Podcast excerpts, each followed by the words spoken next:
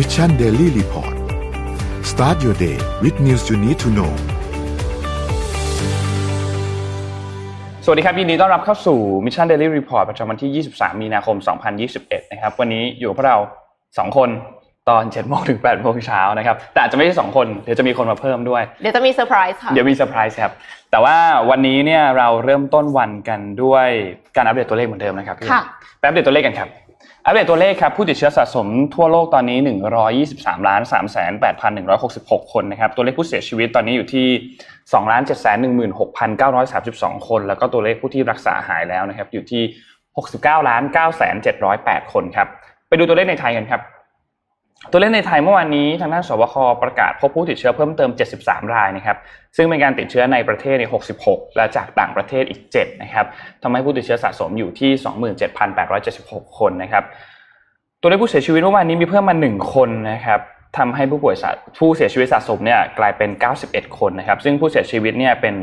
ชายอายุ 60 ปี แล้วก็มีโรคประจำตัวเป็นโรคเบาหวานความดันโลหิตสูง แล้วก็เป็นมะเร็งปอดด้วยนะครับ ก็ขอแสดงความเสียใจกับญาติด้วยนะครับ ตัวเลขผู้ที่รักษาหายแล้วเมื่อวานนี้เพิ่มมา 65 คนนะครับ เท่ากับว่ามี 1,122 คนครับที่กำลังรักษาตัวอยู่ที่โรงพยาบาลนะครับ นี่ก็เป็นเคสที่อัปเดตล่าสุดครับ จากทางด้านของศบคเมื่อวานนี้ ที่บอกว่ามีเซอร์ไพรส์เนี่ยไม่ใช่อะไรครับ คือวันนี้เนี่ยด้วยความที่พี่แท็บป่วยเนาะก็อืมเดี๋ยวให้กำลังใจพี่แท็บกันนิดนึงพอดีว่าพี่แท็บไม่สบายช่วงนี้พี่แท็บนอนน้อยนะครับก็เลยค่ะไม่สบายก็มีนนกับพี่เอ็มแต่ว่าเดี๋ยวมีไม่ได้มีมาอีกคนเดียว แต่มีมาอีกถึงสองคนนะอ่าครับก็เพรอราะฉะตินั้ดนรตาอมติดตามคิดว่าได้คิดว่าเดากันไม่ยากหรอกที่เหลืมีอไม่กี่คนหรอก หมดละหมดละค่ะครับ ไปเริ่มต้นที่ข่าวกันครับพี่เอ็มวันนี้มีอะไรบ้างอ่าไปอัปเดตเรื่องของน้ำท่วมที่ออสเตรเลียกันนิดนึงแล้วกันอ๋อค่ะใช่เพราะว่าใช่ยังไม่ได้เรื่องนี้พูดเรื่องนี้เลยครับขอคลิป M1 ค่ะ ค่ะออสเตรเลียนะคะน้ำท่วมหนักที่สุดในรอบ 60 ปีนะคะ เมื่อวันอาทิตย์ที่ผ่านมาทางการออสเตรเลียเนี่ยเตือนให้ประชาชนในรัฐนิวเซาท์เวลส์อพยพ เนื่องจากฝนตกหนักในพื้นที่ชายฝั่งตะวันออกของออสเตรเลียนะคะ ดูภาพนี่คือเห็นไหมคะว่าน้ำนี่คือแบบท่วมทุกพื้นที่เลยนะคะ แล้วก็มีประชากร นิวเซาท์เวลส์เนี่ยเป็นรัฐที่อ่ามีซิดนีย์นะคะเป็นเมืองสำคัญ แล้วก็มีประชากรถึง 8 ล้านคน เพราะว่าเป็นรัฐที่มีประชากรมากที่สุดของออสเตรเลียนะคะ การที่ฝนตกรุนแรงเนี่ยมันทำให้น้ำไหลแรงและเร็ว คือคือเห็นก็จะชัดมากเลยว่าแบบดูแบบน้ำป่าไหลหลากมากถนนเนี่ยคือแทบจะขับรถไม่ได้แล้วนะคะ มีชาวเมืองอย่างน้อย 4,000 คนที่ต้องอพยพออกจากบ้านค่ะ แล้วก็ถนนหลายสายถูกปิด มีบ้านถูกพัดพาไปเลยนะคะ แล้วก็ เขื่อนสำคัญในซิดนีย์เนี่ยก็เริ่มเอ่อล้น แล้วอุตุนิยมวิทยาเนี่ยก็คาดว่าฝนจะยังไม่หยุดตกนะคะ แล้วก็เตือนประชาชนที่ไม่ได้ต้องอพยพเนี่ยให้อยู่ในบ้านค่ะ เพราะว่ามันอันตรายมากเลยกับการที่ออกมาข้างนอกเนี่ยเดี๋ยวจะเห็นภาพเลยว่าคือมีรถที่อยู่กลางอยู่กลางน้ำเลยอะคือมันไปไหนไม่ได้อะเพราะว่าน้ำนี่คือท่วมไปแบบถึงเกินครึ่งคันแล้วอะค่ะก็ค่อนข้างที่จะรุนแรง ภัยธรรมชาติเดี๋ยวนี้น่ากลัวมากน่ากลัวครับคือเราเราต้องแบบรักษาสิ่งแวดล้อมกันนะคะเพราะว่าไม่อย่างนั้นเนี่ยเราจะไม่มีโรคที่จะอยู่ใช่กันค่ะตอนนี้เนี่ยเท่าเท่าที่ดูข้อมูลนะครับ อันนี้เป็นข้อมูลจาก BBC เนี่ยคือพื้นที่โรงเรียนกว่า 200 โรงเรียนในรัฐนิวเซาท์เวลเนี่ยก็คือวันอังคารเนี่ยก็คือปิด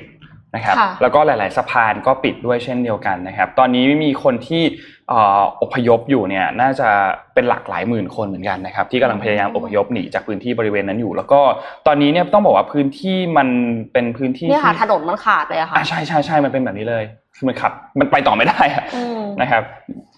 ก็ค่อนข้างน่ากลัวมากนะครับภัยธรรมชาติรอบนี้ มีมีมีข้อมูลบอกว่าถือว่าเป็นน้ำท่วมที่น่าจะรุนแรงที่สุดในรอบหลายสิบปีเลยทีเดียวนะครับสำหรับที่ออสเตรเลียตอนนี้นะครับ เราจะเห็นว่าช่วงหลังๆ เนี่ยวิกฤตจากธรรมชาติเนี่ย มันมักบ้านจะบ้านลอยไปเลยค่ะโอ้โหบ้านลอยไปทั้งหลังเลยค่ะน่ากลัวมากจริงๆมันรุนแรงขึ้นเรื่อยๆเนาะเรื่องใช่เรื่องขค่ะองภัยธรรมชาตินะครับแล้วออสเตรเลียเนี่ยเจอหนักมากเจอทั้งไฟป่าเจอทั้งน้ำท่วมนะคคะรับเจอหนักมาโดยตลอดเลยแหละออสเตรเลียเนี่ยแล้วมันหนักขึ้นเรื่อยครับๆหนักขึ้นทุกปีทุกปีอะค่ะ เนี่ยรถ รถติดอยู่ตรงกลางรถตำรวจ ใช่ปะหน้าตาคล้ายๆรถตำรวจ นอกจากนี้เนี่ยมีข้อมูลพยากรณ์อากาศนะครับ บอกว่าเขาบอกว่าสภาพอากาศหลังจากนี้เนี่ยมีแนวโน้มว่าจะเจอเขาเรียกว่า last blast คือเป็นเป็นเหมือนแบบเหมือน after shock อ่าเหมือนเป็น after shock แต่เป็นพายุที่เป็น storm เนี่ยนะครับแล้วก็มากับฝนเนี่ย อีกระลอกหนึ่งเป็นระลอกสุดท้ายเนี่ยในวันพุธที่จะถึงนี้นะครับ ซึ่งตอนนี้เนี่ยเจ้าหน้าที่ก็อย่างที่บอกครับพยายามอพยพคนออกจากพื้นที่ตรงบริเวณนั้นเนี่ยให้ได้มากที่สุดนะครับ เพราะว่ามีคนที่ได้รับการแจ้งเตือนที่บอกว่าวันพุธจะมีพายุเนี่ยมากกว่า 10 ล้านคนนะครับ ก็คือนั่นนั่นหมายความว่ามีประมาณ 10 ล้านคนที่อยู่ในพื้นที่ที่อาจจะได้รับผลกระทบจากเรื่องของพายุที่จะเกิดขึ้นนะครับ ก็ในบางพื้นที่เนี่ย อยากรู้ว่าน้ำสูงแค่ไหนเนี่ยนะครับ รู้สึกว่าจะเมตรกว่าๆเลยนะครับ คือคือคนยืนก็บางคนก็มีมีสิทธิ์มิดเหมือนกันนะครับก็เอาใจช่วยด้วยนะคะ แล้วก็เอ่อถ้าใครที่อยู่ที่นั่นส่งเสียงมาบอกเราหน่อยว่าตกลงสถานการณ์ดีขึ้นหรือยังเป็นยังไงบ้าง อพยพไปอยู่ที่ไหนหรืออะไรอย่างเงี้ยค่ะ ครับ ก็เอาใจช่วยครับ เพราะว่าเจอทั้งไฟป่าตอนนี้ก็เป็นน้ำท่วมนะครับ เอาใจช่วยครับ เราไปต่อกันที่ข่าวถัดไปครับ คิดถึงคนคนนี้กันไหมฮะโดนัลด์ทรัมป์ โอ้โหไม่ได้พูดถึงนานไม่ได้พูดถึงนานแล้วะคะไม่ได้พูดถึงนานครับโดนัลด์ทรัมป์เนี่ยเขาให้สัมภาษณ์กับเอ่อสถานีโทรทัศน์ Fox News ซึ่งเหมือนเป็นซึ่งก็คือเป็นเป็นเหมือนคู่บุญกันอะของเขาอยู่แล้วเป็นเหมือนใช่คู่บุญกันโดนัลด์ทรัมป์จะค่อนข้างให้สัมภาษณ์กับ Fox News ค่อนข้างบ่อยนะครับค่ะ Fox News เนี่ยได้มีการรายงานการสัมภาษณ์ออกมาครับ แต่ว่าเขาไม่ได้รายงานโดยตรงว่ากับโดนัลด์ทรัมป์เป็นคนพูดนะ แต่ว่าเป็นคุณเจสันมิลเลอร์ เจสันมิลเลอร์เนี่ยเป็นอดีตที่ปรึกษาของประธานาธิบดี ในยุคที่เป็นโดนัลด์ทรัมป์เนี่ยแหละนะครับเขาออกมาบอกว่าเฮ้ยตอนเนี้ยอันนี้อันนี้เขาไม่ได้พูดนะนนท์พูดเองเอาประมาณว่าให้โซเชียลมีเดียทรัมป์โดนแบนหมดเลยทวิตเตอร์ก็โดนแบนยูทูบก็โดนแบน Facebook ก็โดนแบนคนจะติดตามเขาจากไหนอะอืมก่อนหน้านี้เนี่ย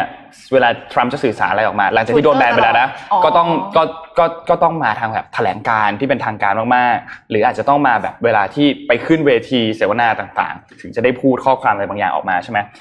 เขาบอกว่าโดนัลด์ทรัมป์ตอนเนี้ย เฮ้ยโดนแบนนะใช่ไหมปิดปัญหานั้นไปเปิดโซเชียลมีเดียเองเขาจะเปิดโซเชียลมีเดียของโดนัลด์ทรัมป์เองนะครับ ภายใต้แพลตฟอร์มของตัวเขาเองนี่แหละ ซึ่งก็ก็ชื่ออะไรคะยังไม่มีชื่อนะ ยังไม่เห็นชื่อ เท่าที่นมานก้าถ้า MAGA เท่าที่นนท์เห็นเนี่ยนะคือยังไม่เห็นชื่อนะว่าโดนัลด์ทรัมป์เนี่ยจะใช้ชื่อของโซเชียลมีเดียอันใหม่ของตัวเองเนี่ยเป็นอะไร แต่ว่าน่าสนใจนะ เพราะเขาเนี่ยด้วยตัวเขาเองเนี่ยเขาเป็น content creator ที่น่าจะเป็น content creator ที่ใหญ่ที่สุดในโลถึกงยัครับงไงเขาก็มีคนสนับสนุนเยอะนะคะ เพราะฉะนั้นเนี่ยแฟนคลับเขาก็มีความเป็นไปได้ที่จะ follow เขาก็คืออาจจะเกิดปรากฏการณ์ที่คล้าย Clubhouse แต่ว่าไม่ได้ follow ลูกพี่หรือว่าคนอื่นๆ แต่ไป follow โดนัลด์ทรัมป์คือเปิดเพื่อ follow โดนัลด์ทรัมป์นั่นแหละพูดง่ายอืมๆแต่ว่าอันเนี้ยน่ามันน่าสนใจตรงที่เขาก็อาจจะเขาเรียกว่าอะไรอะเขาก็ควบคุมได้แหละควบคุม แพลตฟอร์มของเขาได้ ไม่ไม่ต้องสนใจว่าใครจะมาแบนเขาเนาะเพราะว่านี่เป็นแพลตฟอร์มของเขาเองเขาก็เลยสาแล้วมารถเขาก็จะสามารถที่จะแบนสื่อไบสารให้หมเดลยนและคนอื่นๆได้ค่ะใช่แต่ตอนเนี้ยคือด้วยความที่แพลตฟอร์มอันนี้เนี่ยมีมาแค่ชื่ออะเหมือนบอกแค่ว่าจะทำแต่ยังไม่รู้อะไรเกี่ยวกับเรื่องของแพลตฟอร์มตัวนี้เลย ยังไม่รู้ว่าจะออกมาเมื่อไหร่ ยังไม่รู้ว่าแพลตฟอร์มที่ออกมาเนี่ยจะเป็นรูปแบบไหนจะเป็นรูปแบบคล้ายๆ Twitter คล้ายๆ Facebook Instagram หรือว่าจะเป็นแบบ Clubhouse ยังไม่มีรูปแบบที่ออกมาเลยนะครับ แต่ก็เขาบอกว่า เราน่าจะได้เห็นตัวแพลตฟอร์มอันนี้เนี่ยในช่วงกลางปีครับอืมใครที่เป็นไม่นกแฟว่านคลับโดนัลด์ทรัมน้องป์ว่ามีทั้งคู่แหละ ทั้งคนที่ชอบอืมและคนที่ไม่ชอบโดนัลด์ทรัมป์อะค่ะสุดท้ายบางคนก็เลือกที่จะตามอยู่ดี เพราะว่ามีนู่นมีนี่ให้ตื่นเต้นอยู่ตลอดเวลาอ๋อนะโอเคซึ่งเราก็จะเป็นหนึ่งในนั้นที่จะหยิบอะไรบางอย่างจากในแพลตฟอร์มของโดนัลด์ทรัมป์เนี่ยมาเล่าให้ทุกคนฟังแน่นอนนะครับค่ะก็รอติดตามกันครับค่ะเอ่อไปที่ข่าวถัดไปจะเป็นเรื่องของอาชีพค่ะ อาชีพใหม่ในจีนนะคะ ขอภาพ M 2.1 ค่ะ ธุรกิจพี่เลี้ยงสัตว์เนี่ยกำลังมาแรงในประเทศจีน โดยบางคนเนี่ยสามารถที่จะทำรายได้ได้สูงถึง 1,000 หยวนหรือ 4,700 บาทต่อวันเลยทีเดียวนะคะ เนื่องจากว่าช่วงโควิด -19 ระบาดเนี่ยเจ้าของสัตว์บางคนไม่สามารถที่จะเดินทางกลับไปหาสัตว์เลี้ยงของตัวเองได้ แต่ว่าไม่อยาก ทิ้งสัตว์เลี้ยงไว้ตามลำพังนะคะ จึงเกิดอาชีพที่ได้รับความนิยมนั่นก็คือ รับเลี้ยงสัตว์นั่นเองค่ะ โดยติดต่อกันผ่านแพลตฟอร์มออนไลน์ก่อนที่เจ้าของจะส่งที่อยู่ แล้วก็มอบกุญแจบ้านให้กับพี่เลี้ยงนะคะอาจจะใช้เวลาเพียงแค่ครั้งละครึ่งชั่วโมงเพื่อให้อาหารหรือว่าเล่นกับน้องหมาน้องแมวนะคะ เก็บขยะเก็บของเสียของน้องหมาน้องแมวนิดหน่อย ได้ค่าบริการ 30ถึง50 หยวน หรือประมาณ 140ถึง230 บาทต่อครั้งอืมต่อครั้งเนี่ยหมายความว่าครั้งหนึ่งเนี่ยอาจจะครึ่งชั่วโมง แต่ว่าคุณก็อาจจะรับได้ถึง 10 ครั้งต่อวัน ถ้าสมมติว่าได้ถึง 10 ครั้งต่อวันเนี่ยก็คืออาจจะได้ถึงวันละ 2,300 บาท แต่ว่าถ้าถ้าเป็นแบบพรีเมียมไม่น้อยนะอ่าพรีเมียมคุณก็อาจจะชาร์จเพิ่มได้ถึงเกือบ 5,000 บาทเลยทีเดียวนะคะแต่ว่าก็อยากจะให้ระวังถ้าสมมติว่ามีธุรกิจอย่างนี้ในเมืองไทยเนี่ย คือคนที่เป็นแบบทาสแมวหรือว่าเป็นแบบว่าเป็น รักน้องหมาอะไรเงี้ยอาจจะตื่นเต้นมากอืมแล้วก็แบบว่าเฮ้ยเห็นหมาน่ารักอะอยากจะไปเล่นด้วย ก็เลยรับงานแต่ว่าต้องระวังเรื่องความปลอดภัยด้วยครับเพราะว่าก็ไม่แน่ว่าทุกวงการนะคะก็อาจจะมีมิจฉาชีพเนาะครัเพบราะฉะนั้นก็คือต้องระมัดระวังว่าเราจะถูกหลอกไปในที่ที่มันอันตรายหรือเปล่าครับในขณะเดียวกันคนที่เป็นคนจ้างอะค่ะ ก็ต้องไว้ใจคนที่ให้มาเลี้ยงหมาที่บ้านอะประมาณอืมหนึ่งเลยนะ เพราะว่าคิดดูว่าให้เปิดให้คนแปลกหน้า ซึ่งไม่เคยเห็นกันเข้ามาในบ้าน อาจจะเป็นลักษณะเดียวกับ Airbnb ที่เราก็อ่าเปิดใช่ให้ใช่คคล้ายๆนเนาะคล้ายๆเนาะไม่รู้จักเหมือนกันแต่ซึ่งว่าไม่ง่ายนะนว่าอย่างที่พี่เอ็มพูดมันไม่ได้ง่ายขนาดนั้น ในเรื่องการควบคุมความปลอดภัยใช่เนอะใช่ก็ไม่แน่ใจเหมือนกันว่าในรายละเอียดเขาป้องกันกันยังไง แต่อันนี้คือเป็นที่เมืองจีนค่ะ แล้วก็มีอีกอาชีพหนึ่งค่ะ ภาพถัดไปเลยเอ่อปักกิ่งนะคะเลงผุดงานใหม่ ชวนกินไม่สิ้นเปลืองค่ะลดขยะอาหารครับ ปกติเวลาที่ไปทับรับประทานอาหารเนี่ยก็จะมีคนที่มาเชียร์ให้สั่งเครื่องดื่มเพิ่ม สั่งอาหารเพิ่มใช่ไหมคะแต่ว่าอันนี้เนี่ยกลับกันครับเพราะว่ารัฐบาลจีนเนะคะมีนโยบายให้ลดขยะอาหารค่ะอืมแล้วก็อย่างที่ทุกคนทราบดีว่าเวลาที่ไปสั่งอาหารเนี่ย ร้านอาหารจีนกับคนจีนเนี่ย คนจีนก็จะรู้สึกว่าแม้กระทั่งคนจีนในเมืองไทยนะสั่งเยอะดีกว่า เพราะว่าเหลือดีกว่าค่ะอ่าอ่า ใช่ไหมเพราะว่ามันขึ้นอยู่กับอ่าหน้าเข้าเขาใจด้วยเข้าใจว่า ถ้าสมมติว่าสั่งน้อยเนี่ยเหมือนแบบเอ้ยไม่เต็มใจเลี้ยงหรือไม่มีตังค์อะไรอย่างเงี้ยมเพราะฉะนั้นก็คือมักจะสั่งเยอะสั่งเยอะไว้ก่อนปอ่าพอสั่งเยอะเกินไปเนี่ย กลายเป็นว่าอาหารราว 17 ล้านตันถูกกว่าจากโต๊ะในร้านอาหารลงถังขยะในเมืองต่างๆ ในแต่ละปีนะคะ ซึ่งเป็นปริมาณที่เพียงพอเลี้ยงดูผู้คนราว 30-50 ล้านคน 30-50 ล้านคนนะคะ ที่แบบไม่มีอาหารกินแต่ครับว่ามีคนที่กินแล้วแบบทิ้งขว้างทิ้งเหลือขนาดนั้นนะคะ รัฐบาลจึงร่างกฎหมายควบคุมขยะอาหารให้ร้านอาหาร จัดสรรตำแหน่งงานผู้ตักเตือนลูกค้านำอาหารเหลือกลับบ้าน แล้วก็ระวังการสั่งอาหารมากเกินไปค่ะ และจำหน่ายอาหารจานเล็กลงนะคะ โดยผู้ฝ่าฝืนเนี่ยอาจถูกเตือนหรือปรับเงินสูงสุด 10,000หยวน หรือว่าราว 47,000 บาทเนี่ย ซึ่งก็เอ็มคิดว่ามันเป็นนิมิตหมายอันดีในการลดขยะค่ะครับเพราะว่าจีนเนี่ยก็อยากจะเข้าสู่เอ่อ zero carbon emission ครับใช่ครับ carbon Carbon neutral neutral ภายใน 2060 ด้วย อืมจริงๆ เรื่องเนี้ยพอพี่เอ็มพูดเมื่อกี้บอกว่ามีขยะ 17 ล้านตันใช่ไหมขยะอาหารที่ถูกทิ้งนะที่เป็น17 ล้าขนยะตันอาหารแค่นะเมืองจีนนะคะ อืม แล้วแล้วแล้วมันเพียงพอกับการที่ทำให้คน 30-50 ล้านคนเนี่ยมีอาหารกินพอที่ประทังชีวิตไปได้เนี่ย อันนี้มันเป็นการแสดงให้เห็นถึงจุดหนึ่งว่า ทรัพยากรมันมีนะใช่แต่ว่าในเรื่องของการบริหารจัดการเนี่ยยังไม่ดี มันไม่ได้กระจายอย่างเท่าเทียม ใช่ มันมีบางคนที่กินอาหารเท่าไหร่ก็ไม่หมดอะมีอาหารให้กินเท่าไหร่ก็โดนัลด์ทรัมป์เหรอคะเปล่าไม่ได้พูดไม่ได้พูดไม่ได้พูดถึงใครเลโอยเคหมายถึงว่ากินอาหารเท่าไหร่ก็ไม่หมด มีให้กินอยู่ตลอดเวลา กับบางคนที่ สัปดาห์หนึ่งจะมีให้กินสักมื้อเดียวอะไรอย่างเงี้ยค่ะมันยังมีเรื่องแบบนี้เกิดจริงขึ้นค่ะอยู่ในโลกเนาะแม้ว่าอะเราอะสมมุติว่าใครก็ตามที่ดูข่าวตอนนี้อยู่อะคุณอาจจะไม่ได้เดือดร้อนมากขนาดนั้นมากกับเท่าคนที่มีอาหารให้กินแค่มื้อเดียวอะแต่ว่ามันมีคนบางส่วนที่กำลังเจอปัญหาแบบนี้อยู่เนาะใช่เพราะฉะนั้นอันนี้ก็เป็นอีกเรื่องหนึ่งที่กฎระเบียบที่ออกมาเนี้ยเป็นการช่วยบริหารนโยบายอาหารเนาะว่าอาหารเนี่ยจะได้ให้มันพอเพียงอะ กับคนตรงนี้แล้วจะได้ไปส่งต่อไปถึงคนอื่นๆ ด้วยให้มีการกระจายอาหารทั่วโลกไปนะครับค่ะก่อนเข้าซูมเรามีหนึ่งข่าวที่เล่าให้ฟัง ปี 2020 เป็นปีแห่งน่าจะเป็นปีแห่งความวินาศสันตโร มีวิกฤตทุกอย่างเกิดขึ้น แต่ว่าคีย์หลักก็คือเรื่องของโควิดใช่ไหมครับค่ะธุรกิจแทบจะแทบจะพังหมด มีแค่บางธุรกิจเท่านั้นที่สามารถที่จะยังคงเติบโตได้ หรือว่าเอาตัวรอดมาได้แบบ ใช้คำว่าหืดขึ้นคอแล้วกันอืมนะครับ ธุรกิจหนึ่งครับที่ปีที่แล้วเราพูดถึงค่อนข้างบ่อยก็คือธุรกิจน้ำมันค่ะบริษัทหนึ่งที่เป็นบริษัทที่เขาต้องบอกว่าน่าจะดังที่สุดแล้วในใหการญ่ผลิตที่สุน้ำดมันแล้วล่ะใหญ่ที่สุดแล้วในในเรื่องของน้ำมันก็คือซาอุดิอารามโกค่ะใช่ไหมครับ ทีนี้ CNBC แล้วก็นิวยอร์กไทมส์เนี่ยเขามีการรายงานครับว่าเอ้ยดูปี 2019 ก่อนนะ ปี 2019 เนี่ยบริษัทนี้เนี่ยทำรายได้เนี่ยนะครับที่เป็น income เนี่ย 88,000 ล้านดอลลาร์สหรัฐค่ะครับ แต่ว่าในปี 2020 เนี่ยรายได้ลดลงมาเนี่ยนะครับอะกำไรลดลงมาเนี่ย 44%เหลือเพียง 49,000 ล้านเหรียญสหรัฐนะครับ แต่ว่าที่น่าสนใจคืออันนี้ครับคำว่าที่กำไรลดลงมา 44%เนี่ยแต่ยังคงเป็นบริษัทที่ทำกำไรมากที่สุดในโลกอยู่อืมในปี2020 2020 นะครับค่ะและจ่ายเงินปันผลเนี่ย75,000 ล้านเหรียญสหรัฐ คือยังจ่ายเงินปันผลหนักมากอยู่ยังจ่ายเยอะอยู่นะถึงแม้ว่าเจ็ดหมื่นห้าพันไม่ได้จ่ายคนเดียวนะหมายถึงก็จ่ายผู้ถือหุ้นทั้เข้างหมดใจแต่หกมายระจายถึกระงจาว่ายลงไปคือนะคือแบบจะพูดด้วยยังไงอะสมศักดิ์ศรีของการที่เคยเป็น IPO ที่ใหญ่ที่สุดในโลกใช่สมศักดิ์ศรีมากนะครับ ซึ่งทางด้านของ CEO นะครับคุณแอมินนัสเซอร์นะครับเขาก็บอกว่าในช่วง 12 เดือนที่ผ่านมาเนี่ยก็คือปี 2020 เนี่ยเรียกได้ว่าเป็น challenging years เป็นปีที่มีความท้าทายมากที่สุดในประวัติศาสตร์ของซาอุดิอารามโกเลยตั้งแต่ทำบริษัทมาเนี่ยนะครับ แต่ก็ผลที่ออกมาเนี่ย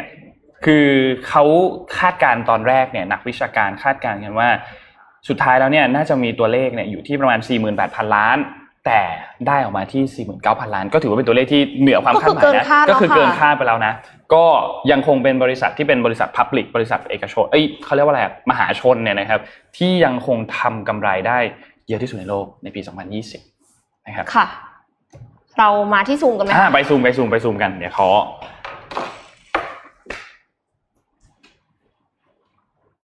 เออ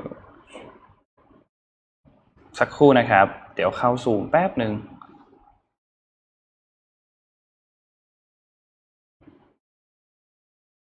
พี่ปิ๊กมาจากต่างประเทศเหรอคะ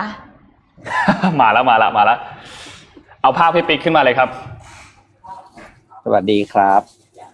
สวัสดีครับพี่ปิ๊ก สวัสดีครับ ได้ยินไหมเอ่ย ได้ยินแล้วอ่าเนาะได้ยินแล้วครับ ได้ยินค่ะได้ยินแล้วครับ อ่า ครับที่ไปเที่ยวหนีไปเที่ยวต่างประเทศแล้วครับ เที่ยวทิปเที่ยวทิป เที่ยวเที่ยวเที่ยวนะคทิรัปเที่ยวทิปไปก่อนฮะอ่าหลังจากที่เราอยู่ในเมืองทิพย์มานานเลยต้องแบบเที่ยวทิพย์แทนนะครับ ครับ อืมก็สวัสดีครับคือวันนี้เนี่ยสสดีทุกคอืมเอ่อคนเราหายเยอะ ก็เลยเหลืออีกสองคนใช่ไหมครับ พี่ปิ๊กก็เห็นว่าลาลับเห็นลาลับบอกว่าเดี๋ยวพี่มาช่วย ซูมแล้วอ่าไม่หนุกเราก็เลยลองซูมกันเองดูเผื่อจะครับมีอะไรตลกตลกให้ให้ให้ผู้ชมดู จริงๆแล้วไม่มีอะไรครับพอดีวันนี้ผมมี ผมมีอะไรวะเขาเรียกมีทริปต้องไป ทำงานกับลูกค้าที่ต่างจังหวัดครับ ก็เลยไม่ได้มีคิวอ่านนะครับ แต่พอดีบอสไม่สบายใช่ไหมก็เลยเออเข้ามาช่วยกันสร้างความสร้างความแซะในรายการนะครับ ครับที่จะบอกว่าจะเล่าให้ฟังที่เธอตอนนี้อยู่ที่ดอนเมืองนะครับอ๋อก็ที่ไม่ใช่อิตาลีนะครับที่ดอนเมืองแค่ฉากหลังมันฉากหลังไม่ดูแบบตื่นเต้น ก็บอกว่า flight คึกคักนะ คนเต็มแบบมากเลยคือตั้งแต่ moment ที่ลงแท็กซี่ใช่ไหมครับ ก็เฮ้ยคนเยอะอย่างเงี้ยคือแบบไม่ได้เห็นดอนเมืองแบบนี้มานานละก็เลยเป็นสิ่งที่ถือว่าเออดีใจอยากให้คนเดินทางกันเยอะๆนะครับ แล้วก็แถวเถออะไรไฟล์เฟยนี่ค่อนข้างแน่นนะครับ ถือว่าโอเคดีมากดีมาก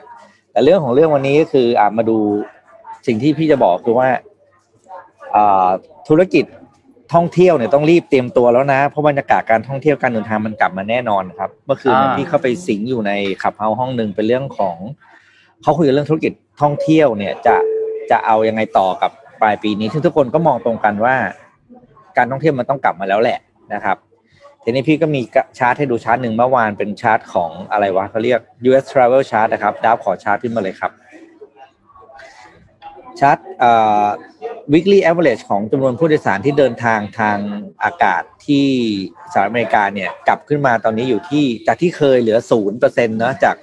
ร้อยลงไปเหลือประมาณศูนย์เนี่ย ตอนนี้กลับมาอยู่ที่ระดับเจ็ดสิบห้าเปอร์เซ็นต์ของช่วงก่อนโควิดแล้วนะครับอืมครับแปลว่าอ่าตีว่าหกสิบหกสิบห้าแล้วกันนะเดี๋ยวจะก็แปลว่าอีกไม่นานในดูดูชาร์ตนะครับ มันกลับขึ้นมาแล้วจริงค่ะแนวโน้มคนที่ทำธุรกิจเพิ่มขึ้นๆอืมคนที่ทำธุรกิจท่องเที่ยวอะครับ คือถ้าไม่เตรียมตัววันหนึงผู้ที่วันหนึ่งที่นักท่องเที่ยวเขากลับมาเที่ยวได้เนี่ยเฮ้ยจะเดี๋ยวจะเตรียมตัวไม่ทันนะ คุณจะคิดแคมเปญคุณจะเตรียมพร้อมคุณจะตกแต่งสถานที่ไงแบบมีก็เรียกว่านะมีมุกใหม่ใช่ไหมเพื่อเพื่อต้อนรับนักท่องเที่ยวเนี่ย คุณต้องเตรียมได้แล้วนะครับ เดี๋ยวจะไม่ทันนะครับ คือเดี๋ยวจะเป็นห่วงเป็นห่วงเดี๋ยวตกรถอ่าใช่ไปเที่ยวที่ใช่อื่นใช่กันหมดเออแล้วก็เตือนมาแฟนๆเพราะเชื่อว่าแฟนๆ Mission To The Moon น่าจะทำธุรกิจเกี่ยวกับการท่องเที่ยวเยอะนะครับ แล้วก็ทุกครั้งที่พี่เข้าไปใน Clubhouse หรือว่าที่ไหนก็ตามเนี่ยคำถามที่จะถูกถามเกี่ยวกับเรื่องของการทำธุรกิจเนี่ย จะต้องมีธุรกิจท่องเที่ยวอยู่ในนั้นเสมอครับนะครับเพราะฉะนั้นเนี่ยก็เตรียมตัวให้ฟังแล้วทุกครั้งก็ต่อเลยเรื่องเลยเนาะเอ่อ ทุกครั้งที่เดินทางนะครับ เราต้องมีหนังสือติดตัวไปด้วยนะครับ เราไม่ได้นำจริงจริงจริงจริงไม่ได้แนะนำหนังสือกันนานแล้วเนาะใช่ไหมนนท์ประกอบครับมีช่วงหนึ่งแต่ต้องที่ให้เราแฟแนะนเพจนำกันทุกวันเลยแต่นะต้องให้ต้องให้แฟนๆรายการคอยเตือนว่าอาทิตย์นี้ยังไม่ได้แนะนำหนังสือนะครับอาทิตย์นี้พี่เอาหนังสือของน้องเทมนะครับ ชื่อเรื่องหรือสร้างต่างโตติดตัวมาด้วยนะครับพอดีไปบรรยายที่สยามโบต้าแล้วก็ได้น้องเทม send มาให้นะครับขอบคุณน้องเทมด้วย พี่ขอเอาเรื่องหนึ่งมาเล่าให้ฟังละกันสั้นๆก่อนเจ็ดโมงครึ่งนะครับเพราะวันนี้เจ็ดโมงครึ่งเป็นของ เป็นของนนท์นะครับเพราะเพราะฉะนั้นแม่ยกเตรียมตัวรอได้นะครับ เอาเอาอะไรวะเอาเรื่องของนี้ก่อนพี่มีเรื่องหนึ่งที่เทมเขาเขียนไว้นะครับ ชื่อเรื่องว่าเกินคาดนะครับ เกินคือให้ทำงานเกินความคาดหมายนั่นแหละ concept ของเรื่องนี้คือเทมเขาเล่าว่าตอนที่ไนกี้เซ็นสัญญากับ Michael Jordan นะครับ ก็คือทำรองเท้า Air Jordan จำได้ไหมตอนนู้นนานมากแล้วนะครับอ่าพอดีเหตุการณ์ก็คือว่า Air Jordan หนึ่งสองเนี่ย มันไม่ค่อย work ครับแล้ว คือทำมาแล้วขายไม่ค่อยดีอะไนกี้ก็แบบว่าตายแล้วเดี๋ยวไม่ได้ต่อสัญญากับจอแดน เพราะว่ามันเป็นเขาเป็นซูเปอร์สตาร์นะครับ ก็เลยมีแผนจะออก Air Jordan สามนะครับ ก็เลยต้องไปจ้างอ่านักออกแบบชื่อดังตอนที่เป็นหน้าใหม่ไฟแรงมากเลยนะ ชื่อเอ่อTinker นะครับ Hatfield Tinker นะครับออกมาออกแบบ Air Jordan สามสิ่งที่ Tinker ทำก็คือ เขาก็เตรียมออกแบบไว้เรียบร้อยแล้วแหละแบบเป็น concept เป็น concept design นะครับ วาดด้วยวาดด้วยมือปกตินักออกแบบจะทำงานอย่างนี้อยู่แล้ว แล้วเขาก็ไปหาจอแดน แล้วก็บอกว่า เนี่ยนี่คือสิ่งที่เขาตั้งใจจะออกแบบ Air Jordan สามมันเป็นยังไงใช่ไหมครับเสร็จแล้วปุ๊บก็เขาก็วาดรูปแล้วก็ sketch Michael Jordan บอกว่าเขาไม่เข้าใจเขาไม่รู้เรื่องเขาไม่สามารถจินตนาการภาพจากภาพสเก็ตได้ แล้วทำไงอะใจายใจายเขาทำยังไง Tinker ก็เลยว่าอ๋องั้นไม่เป็นไร Tinker ก็หันไปหยิบกล่องที่อยู่ใต้โต๊ะตัวเองครับขึ้นมา แล้วก็เปิดมาข้างในนั้นเป็นรองเท้าเสร็จแล้วอ๋อไม่ใช่สเก็ตนะครับคือรองเท้าเสร็จแล้วแล้วก็อธิบายว่าเนี่ยคือรองเท้าที่คุณเคยบอกจำได้ไหมว่า Michael Jordan เคยพูดว่า อยากได้รองเท้าที่ทำจากวัสดุที่ไม่มีใครเคยทำมาก่อน ผมก็เลยทำมาเป็นหนังรองเท้าหนังแบบหนังจริงๆสำหรับใส่เล่นกีฬามาเขาจอแดนก็อืมๆเสร็จ แล้วก็จำได้ไหมว่า Michael Jordan เคยพูดว่า คุณอยากได้รองเท้าที่มันเป็น mid-size เออ mid เขาเรียก mid-cut คือใส่แบบครึ่งเท้าอะครับมันเป็นมันเป็นลักษณะคำเรียกของรองเท้านะจอแดนก็ครับอืมเขาเคยพูดไว้จริงๆนี่ก็ทำมาให้เสร็จแล้วนะครับเสร็จแล้วก็บอกว่า ผมว่ามันน่า Tinker บอกว่า ผมว่ามันน่าจะดีนะ ถ้ามีโลโก้ที่มันเป็นสัญลักษณ์ของตัวคุณเองอยู่บนรองเท้า ก็เลยเป็นที่มาของโลโก้ตัว Air Jordan นะครับแล้วเครื่องจอแดนที่เป็นตัวสีดำจำได้ไหมอ๋อกางขาแล้วชูลูกบาสอะอ่าอ่าก็ใส่บนรองเท้า Air Jordan 3ด้วยที่เป็นครั้งแรกนะครับ แล้ว Tinker ก็บอกยังไม่จบนะครับ Tinker ก็บอกว่าผมว่ามันน่าจะดีนะ ถ้า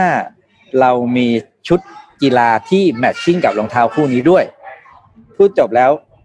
ประตูห้องที่อยู่ประตูข้างๆถึงห้องนี้ก็เปิดมาก็มีนายแบบใส่ชุดชุดที่ Tinker พูดเนี่ยแล้วก็ใส่รองเท้าจอแดนออกมาประมาณสิบคนมายืนเรียงรายให้ Michael Jordan ดู Michael Jordan ถึงกับอ้าปากค้างบอนี่คือการ present งานที่บอกชนะใจเขาตั้งแต่ตอนนั้น แล้วนั่นก็เป็นที่มาว่า Michael Jordan เซ็นสัญญาต่อกับ ไนกี้นะครับ แล้วก็มี Air Jordan ออกมาอีกหลายรุ่น concept ของเรื่องนี้ก็คือ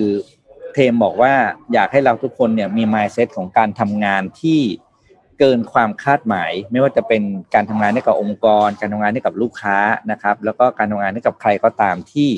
เราจะต้องทำงานด้วยนะครับ อันนี้ก็เป็นเรื่องเล่าคือสั้นๆที่มาของ Air Jordan 3 คือทำให้ over expectation อะ ใช่แล้วก็แบบว่า Expectation มเออนั่นแหละคืมันจะมีมันจะมีอะไรที่เขาเรียกว้าวโมเมนต์ใช่ไหมว้าวหนึ่งครับว้าวสองว้าวสามคือเจอสักสามว้าวเนี่ยสุดท้ายเนี่ยก็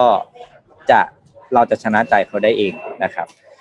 ก็เป็นเรื่องเล่าที่จากหนังสือเล่มนี้นะครับหรือสร้างต่างโตนะครับพี่พกติดตัวมารอบนี้คิดว่าน่าจะอ่านจบแหละเพราะหนังสือเป็นบทความสั้นๆ หลาย ๆ บทความนะครับ ที่น้องเทมเขียนไว้ นะครับ ก็หนังสืเอาอมานี่ฝากวางในช่วงวางแผงในร้านหนังสือแล้วใช่ไหมอะแล้วนานแล้วครับวางนานแล้วพี่เพิ่งอ๋อพี่เพิ่งโอเคจะได้มาเออมีอยู่ในซีเอ็ดในในอินพวกนี้มีครับมีน้องเทมเนี่ยเขาเขียนหนังสือมาหลายเล่มแล้วนะก็เขียนดีแหละเขาพี่เคยทำหนังสือเขาเล่มหนึ่งแล้วเล่มนี้เขาออกกับใครก็ไม่รู้เล่มนี้ก็มีบอสเขียนคำนิยมด้วยนะครับ แล้วก็มีคุณต้องกวีวุฒิแล้วก็มีพี่บอยครับวิสุทธ์เขียนคำนิยมให้นะครับโอเคจบเจ็ดโมงสิบห้าครับเอ้ยเฮ้ยเรามีช่วงใหม่นะวันนี้ช่วงใหม่ อะเดี๋ยวรอดูครับคนต่อไปจะมากี่โมงไม่รู้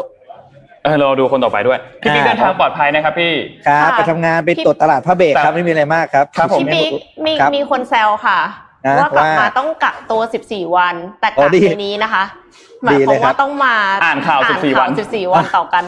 โอ้ตายตายอะโอเคอย่าลืมฝากกำลังใจให้บอสให้ทุกคน แล้วก็เดี๋ยวดูครับรอบต่อไปว่าใครจะเป็นใครจะซูมอินเข้ามานะครับ อ่าโอเค ขอบคุณมากครับอ่าพี่ปิ๊กอ่าสวัสดีครับขสอบคุณค่ะวัสดีครับสวัสดีครับ สวัสดีครับ ไปต่อกันฮะ ค่ะ ไปต่อกันที่ข่าวถัดไปเลยค่ะไหนๆก็มาที่เรื่องน้ำท่วมแล้วนะคะ จะพาไปดู architecture ครับก็คือสถาปัตยกรรมที่ถูกออกแบบไว้เพื่อที่จะอยู่ได้ในภาวะที่น้ำท่วม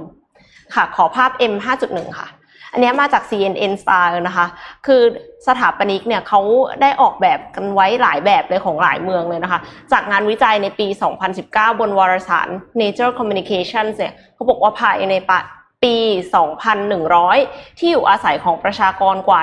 190 ล้านคนทั่วโลกจะถูกน้ำท่วมค่ะ ดังนั้นสถาปนิกทั่วโลกเนี่ยก็เลยมีการออกแบบที่อยู่อาศัยที่สามารถอยู่ได้บนน้ำก็เลยเลือกเอาเฉพาะที่สวยๆล้ำๆมาให้ดูค่ะ ในภาพเนี้ยนะคะ เป็นที่ซานฟรานซิสโกค่ะ คือนึกภาพไอเพียร์เพียร์ต่างๆ ที่แบบว่าเหมือนเป็นที่จอดเรือแต่จริงๆ แล้วก็คือเป็นส่วนของร้านอาหารนะคะ ร้านของที่ระลึกเนี่ยมากมายเนี่ยเขาเอามารีดีไซน์ใหม่ จนสวยล้ำขนาดนี้เลยนะคะ ยังนึกไม่ออกว่าจะเอาแมวน้ำไปนอนตรงไหนนะคะ แต่ว่าก็คือมันแบบสวยอะดูแบบ ดูดูอยู่เหนือน้ำดูเหมือนน่าจะลอยได้อืมหน่อยๆคือเหมือนกับว่าปรับขึ้นลงตามตามระดับน้ำได้เล็กน้อยแล้วแล้วอันนี้นี่คือเขาเป็นสถานที่เอาไว้ทำอะไรนะครับอ๋ออันนี้มันเป็นที่ช้อปปิ้งอะไรอย่างเงี้ยค่ะอ๋อก็คืเป็นแหล่งช้อปปิ้งเป็นแหล่งท่องเที่ยวค่ะอ่าขอภาพถัดไปค่ะ อันนี้คือ Oceanic City นะคะ ไม่ได้ไม่ได้แบบเหมือนกับอยู่ตรงที่ไหนที่หนึ่งชัดเจน แต่ว่าดูเหมือนจะสามารถออกแบบให้ไปอยู่ในทะเลตรงไหนก็ได้ เพราะว่ามันเป็น มันเป็นเหมือนหมู่บ้านที่มีหลาย ๆ เกาะหลาย ๆ เกาะแล้วก็มาต่อต่อๆกันต่อต่อๆกันเนี่ย ในภาพเนี่ยค่ะ ถ้าเห็นว่าหลังคาเนี่ยมันสะท้อนแสงใช่ไหมคะ อันนั้นก็คือโซลาร์เซลล์ค่ะ solar rooftop อืมเขาบอกว่ามันจะเป็นแบบ zero zero waste แล้วก็ sustainable เพราะว่าใช้พลังงานจากพลังงานแสงอาทิตย์ มีประชากรอยู่อาศัยได้ถึง 1 0,000 คนนะคะครับแล้วก็เหมือนกับอย่างที่บอกว่ามันเป็นหลาย ๆ เกาะแยกกันมันก็จะขึ้นลงขึ้นลงตามระดับน้ำทะเล อันนี้คือลอยอยู่ค่ะขอภาพถัดไปค่ะ อันนี้คือข้างใต้ค่ะ ข้างใต้ที่เขาออกแบบไว้ของ Oceanic City นะคะ สามารถที่จะปลูกต้นไม้อยู่ข้างใต้ได้ครับก็เลยสามารถที่จะแบบเหมือนกับ ปลูกผักกินเองอะประมาณนั้นน่ะ เออ แล้วก็ใช้พลังงานจากโซลารูฟนะคะ ใช้เราก็พยายามที่อันจะนี้ทำคืให้อเป็นเสร็จแล้วเลยใช่ไหมยังยังอ๋อยังเหรอยังยังแต่ว่าอันนี้คืออันนี้เสร็จแล้วอ่ามันจะมีบางอันที่เสร็จแล้ว ชื่อว่า Urban Riggers นะคะ เกิดขึ้นจริงแล้วที่โคเปนเฮเกนค่ะ เป็น dorm ของนักศึกษาที่โคเปนเฮเกนนะคะ เป็นคอนเทนเนอร์ที่แบบทับๆกันอยู่เนี่ยนะคะ แล้วก็ลอยน้ำอยู่จริง ๆ ในโคเปนเฮเกนค่ะ ก็เป็นคอนเซปต์ที่น่าสนใจมาก เพราะว่ามีคนเข้าไปอยู่แล้ว มันน่าจะมี feedback อะไรบางอย่าง ที่สามารถจะเอามาปรับปรุงพัฒนาครับในอนาคตได้ค่ะ ถัดไปเลยค่ะ อ่า อันนี้จะเป็นที่อัมสเตอร์ดัมค่ะโอ้โหอันเนี้ยก็สร้างเสร็จแล้วนะคะ ปี 2015ครับ แล้วก็มีที่จอดเรือยอชด้วยค่ะอืมสำหรับแต่ละบ้านโอ้โหอ่าไฮโซปะล่ะเออก็สุดๆไม่ได้อะอันนี้อยู่ในทะเลสาบนะคะ เพราะฉะนั้นเนี่ยฤดูร้อนเนี่ยสามารถที่จะออกมาเล่นน้ำแบบนี้ได้เลย แต่ว่าประเด็นก็คือมันไม่ได้ลอยอยู่ เพราะฉะนั้นเนี่ยคือมันติดอยู่กับพื้นทะเลสาบ ดังนั้นถ้าสมมติว่าทะเลสาบมันขึ้น ซึ่งก็อาจจะมีโอกาสน้อยหน่อย ก็อาจจะน้ำท่วมบ้านได้อยู่ดีอ๋ออ่าแต่ว่าถ้าเป็นแบบที่ลอยลอยๆอะมันจะไม่ท่วมไงถูครักบปะค่ะ ภาพสุดท้ายเลยค่ะ อันนี้ลอยค่ะ อันนี้เหมือนเรือพอนทูนอะที่มันแบบเป็นเรือท้องแบนๆอะครับเออ แล้วก็แล้วก็คือข้างบนน่ะก็จะมีโซลารูฟเพื่อที่จะเพื่อที่จะสร้างพลังงานไฟฟ้า แต่ในขณะเดียวกันก็คือถ้าสมมติว่าน้ำขึ้นบ้านก็ขึ้นตามน้ำน้ำลงบ้านก็ลงตามน้ำดังนั้นก็ไม่ต้องห่วงเรื่องของน้ำท่วมค่ะ หมดแล้วค่ะ ชอบอันไหนกันบ้างคะคอมเมนต์มาบอกเราหน่อยเท่มากเลยอะอันนี้อันนี้สวยมากเลยอันนี้นะก็สวย อันอันของอัมสเตอร์ดัมก็สวย สวยแบบที่มีเรือยอชเหรอสวยแบบไฮโซ สวยแบบไฮโซต้องมาต้องมีตังค์ซื้อเรือด้วยนะคะครับถึงจะเอาเรือมาจอดได้ ครับก่อนไปเจ็ดโมงครึ่งนนท์พาไปข่าววัคซีนกันนิดนึงวัคซีนอันหนึ่งที่เมื่อช่วงสัปดาห์ที่ผ่านมา มีคนกังวลกันมากที่สุดก็คือวัคซีนแอสตราเซเนกาเนาะลิ่มเลือดค่ะ คือกังวลกันว่ามันมีผลข้างเคียงเรื่องลิ่มเลือดหรือเปล่า เพราะว่ามีการรายงานเกิดขึ้นใช่ไหมครับแม้ว่าณช่วงเวลาตอนนั้นเนี่ยจะมีรายงานออกมาบอกว่าไม่เกี่ยวกัน มันไม่เกี่ยวกันเลย ไม่เกี่ยวข้องกับวัคซีนนะครับ แต่คนก็ยังคงกังวลกันอยู่ดีทำให้มีบางประเทศเนี่ยที่มีการระงับการฉีดวัคซีนแอสตราเซเนกาไปชั่วคราว จากตอนเริ่มต้นตอนแรกที่ฉีดต่อไปนะ แต่ว่าห้ามฉีดในคนที่สูงอายุเกินค่ะ65 ปีเนี่ยห้ามฉีดนะครับ ทีนี้เมื่อวานนี้เนี่ยมันมี report อันนึงออกมาจากสหรัฐครับ สหรัฐเนี่ยเขาได้ไปทำ report มานะครับ มีคนที่เป็นอาสาสมัครเนี่ยประมาณ 30,000 คน นะครับแล้วก็ทำการทดสอบตัววัคซีนอันนี้ พบว่าจากเดิมตอนแรกเนี่ยวัคซีนแอสตราเซเนกาเนี่ยมี efficiency หรือว่าประสิทธิภาพเนี่ยอยู่ที่ประมาณสัก 60กว่าเปอร์เซ็นต์เท่านั้นเองไม่ถึง 70นะครับแต่ว่าจากข้อมูลล่าสุดเนี่ยพบว่าตัวประสิทธิภาพของวัคซีนเนี่ยอยู่ที่ 79%อันนี้คือจากการทดสอบในประมาณ 30,000 คนนะครับซึ่งก็ถือว่าเป็นประสิทธิภาพที่สูงขึ้นนะแล้วก็นนนนคิดว่าหลาย ๆ คนน่าจะคลายความกังวลแหละ จากเดิมนะครับ ซึ่งทุกสำนักข่าวเนี่ยมีการตีพิมพ์สำนักตีพิมพ์ข่าวเรื่องนี้ทั้งกันทั้งหมดเลยนะครับ ไม่ว่าจะเป็น AP Business Insider BBC หรือว่าทางด้านของรอยเตอร์นะครับก็มีการตีข่าวเรื่องนี้กันทั้งหมดนะครับ ว่าให้ตัววัคซีนอันนี้เนี่ยหลังจากที่มีการทำ trial ที่สหรัฐอเมริกาเนี่ยคือคนจำนวนมากเข้าไปทดสอบเนี่ยก็มีประสิทธิภาพที่ดีขึ้น และที่สำคัญคือ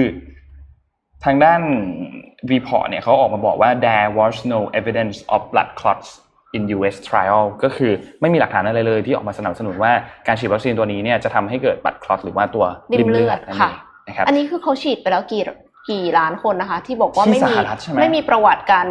เกิดริ่มเลือดเนี่ยเอ่อจากข้อมูลอันนี้เนี่ยคือประมาณสามหมื่นคนครับอ๋อสามหมื่นสามหมื่นสองพันคนครับที่มีคนเข้าทดสอบ trial ตัวนี้นะครับ ทีนี้มีข้อมูลอันหนึ่งที่นนท์อยากให้ทุกคน เข้าไปดูกันนิดหนึ่งนะครับ คือในตัวเลขของที่นิวยอร์กไทมส์เนี่ยถ้าคุณเข้าไปในเว็บไซต์ของนิวยอร์กไทมส์นะครับเขาจะมีบอกเลยว่าเฮ้ยตอนเนี้ยสหรัฐอะ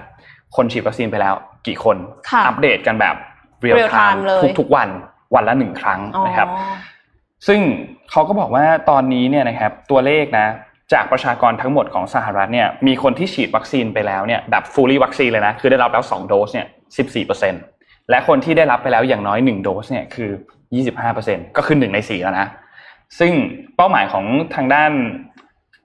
โจไบเดนเนี่ยที่บอกว่าร้อยวันร้อยล้านโดสเนี่ยเกินแล้วใช่ไหมคะบรรลุกินไปแล้วเรียบร้อยแล้วบรรลุไปแล้วเรียบร้อยนะครับยังยังไม่ยังไม่ถึงร้อยวันเลยด้วยซ้ำเพราะว่าเขาขึ้นตำแหน่งมาวันที่ยี่สิบใช่ไหมยี่สิบมกราคม ยังไม่ถึงร้อยวันนะนี่ประมาณสักหกสิบกว่าวันเท่านั้นเอง แต่ว่าเกิน หนึ่งร้อยล้านโดสก็นับว่าแล้ว rate ในการฉีดนี่เร็วมากถือว่ามีประสิทธิภาพดีเร็วมากนะคะเร็วมากเร็วมาก ซึ่งจากข้อมูลที่ทางด้านนิวยอร์กไทมส์รายงานเนี่ยเขาพบว่าฉีดอยู่ที่หนึ่งวันประมาณสองจุดสี่เก้าล้านโดส ที่ฉีดได้หนึ่งวันนะครับ ก็ถือว่าเร็วนะ ถือว่าเร็วถือว่าเร็วพอสมควร แต่ว่ารู้สึกว่าจริงๆแล้วสหรัฐเนี่ยน่าจะทำได้เร็วกว่านี้อีก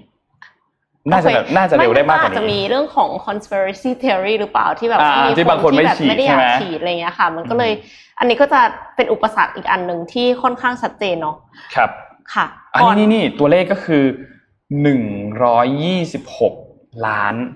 โดสที่ทำการฉีดไปแล้วนะ ที่สหรัฐนะครับ โดสหรือว่าคน โดสโดสเอ้ยเออเดี๋ยวนะ เพราะว่าถ้า126ล้านโดสคนที่ฉีดไปแล้ว 126 ล้านคน อ๋อซึ่ง126คิดเป็นประมาณอย่างที่บอกนี่แหละครับ ก็หคืนึ่องในสี่ของประเทศ หนึ่งในสี่ที่ฉีดไปแล้วอย่างน้อยหนึ่งโดส แล้วก็มีอีก 14%ที่ฉีดครบแล้วสองโดสสองโดแล้วสโอถูกเค ต้องครับ ค่ะเอ่อให้นนท์พักแป๊บหนึ่งอ่าก่อนได้ที่ครัจะบ เข้าเจ็ดโมงครึ่งนะคะ ขอคลิป M3 ค่ะ เป็นเรื่องของ Smart Farming ในจีนค่ะ มณฑลเฮยหลงเจียงเนี่ยเป็นแหล่งผลิตข้าวข้าวโพด แล้วก็ถั่วเหลืองที่ใหญ่ที่สุดของจีนนะคะ ครึ่งหนึ่งเนี่ยเป็นพื้นที่ครึ่ง พื้นที่ปลูกถั่วเหลืองทั้งประเทศเนี่ยครึ่งหนึ่งอยู่ในมณฑลนี้นะคะ แต่ว่าในคลิปนี้ค่ะคือเป็นฟาร์มหงเหวยนะคะ ในเขตเฮยหลงเจียงเนี่ยแหล่งผลิตธัญพืชแห่งใหญ่ของจีนเนี่ยเขานำ smart farming เข้ามาใช้ค่ะ เป็นระบบที่ทำให้เราสามารถวาดแผนผังการใส่ปุ๋ย ในพื้นที่ได้อย่างแม่นยำนะคะ ช่วยเพิ่มผลผลิตข้าวร้อยละห้าแล้วก็ประหยัดปุ๋ยร้อยละเจ็ดเทคโนโลยีที่นำมาใช้เนี่ยมีการเนี่ยค่ะอันนี้คือ ที่บอกว่ามันคือ smart farming ที่สามารถที่จะเอามาใส่เรื่องปุ๋ยเนี่ยได้แม่นยำเลยนะคะ ครับ เทคโนโลยีนอกจากนี้เนี่ยยังมีการใส่ปุ๋ยให้สมดุล การเคลือบเมล็ดพันธุ์ การดำนาอัตโนมัติแทนแรงงานคน แม้ว่าในปี 2020อะค่ะ จีนจะประสบประสบภัยธรรมชาติทั้งไต้ฝุ่นน้ำท่วมภัยแล้ง แล้วก็โควิด -19 แต่ว่าเทคโนโลยีเนี่ยก็ทำให้จีนสามารถผลิตข้าวรายปีได้มากกว่า 650 ล้านตันติดต่อกัน 6 ปีแล้วค่ะ ก็คือนับว่าเป็นการใช้ smart farming ได้แบบเป็นรูปธรรมแล้วก็ค่อนข้างที่จะมีประสิทธิภาพนะคะครับมีเครื่องดำนาอัตโนมัติด้วยนะคะ ก่อนหน้าเนี้ยที่เห็นว่าแบบเหมือนกับมีหุ่นยนต์ที่มีข้าวอยู่เต็มไปหมดอะอันนั้นนะคือเป็นเครื่องดำนาอัตโนมัติก็คือคนเนี่ยไม่ต้องลงไปดำนากันอ๋อเอ้ยเมื่อกี้นนท์เห็นว่ามันมีอันหนึ่งคือ เกษตรกรสามารถกดออเดอร์ตัว seed ใช่ได้ด้วยใช่ค่ะ ก็คือตัวเมล็ดพันธุ์ได้ สั่งเมล็ดพันธุ์ออนไลน์แต่ว่าไอ้สั่งเมล็ดพันธุ์ออนไลน์ยังรู้สึกว่ามันก็เหมือนอีคอมเมิร์ซทั่วไปไงแต่ว่าประเด็นก็คือว่าเขาสามารถที่จะบอกได้เลยว่าตำแหน่งไหนที่อยากจะให้ใส่ปุ๋ยอะไรเงี้ยค่ะ เพราะฉะนั้นเนี่ยมันก็เลยจะทำให้แม่นยำแล้วก็ประหยัดปุ๋ยได้ในขณะที่เพิ่มผลผลิตได้ด้วยค่ะ อืม น่าสนใจมาก นะครับไปเจ็ดโมงที่ครึ่งกันเจ็ดโมงครึ่งค่ะเจ็ดโมงครึ่งวันนี้เนี่ยเป็นเรื่องราวที่เอามาจากมีเดียมนะครับของคุณแอนโทนีเจนะครับหัวข้อคือ seven little things that can tell you a lot about someone อ่าเป็นอันนี้สิ่งนี่โรแมนติกหรือเปล่าเนี่ย ไม่โรแมนติกไม่โรแมนติก เป็นเชิงว่าเฮ้ยเวลาคุณเจอคนคนหนึ่งขึ้นมาแล้วเนี่ย skill หนึ่งที่สำคัญมากๆที่ทุกคนควรจะมีไว้คือ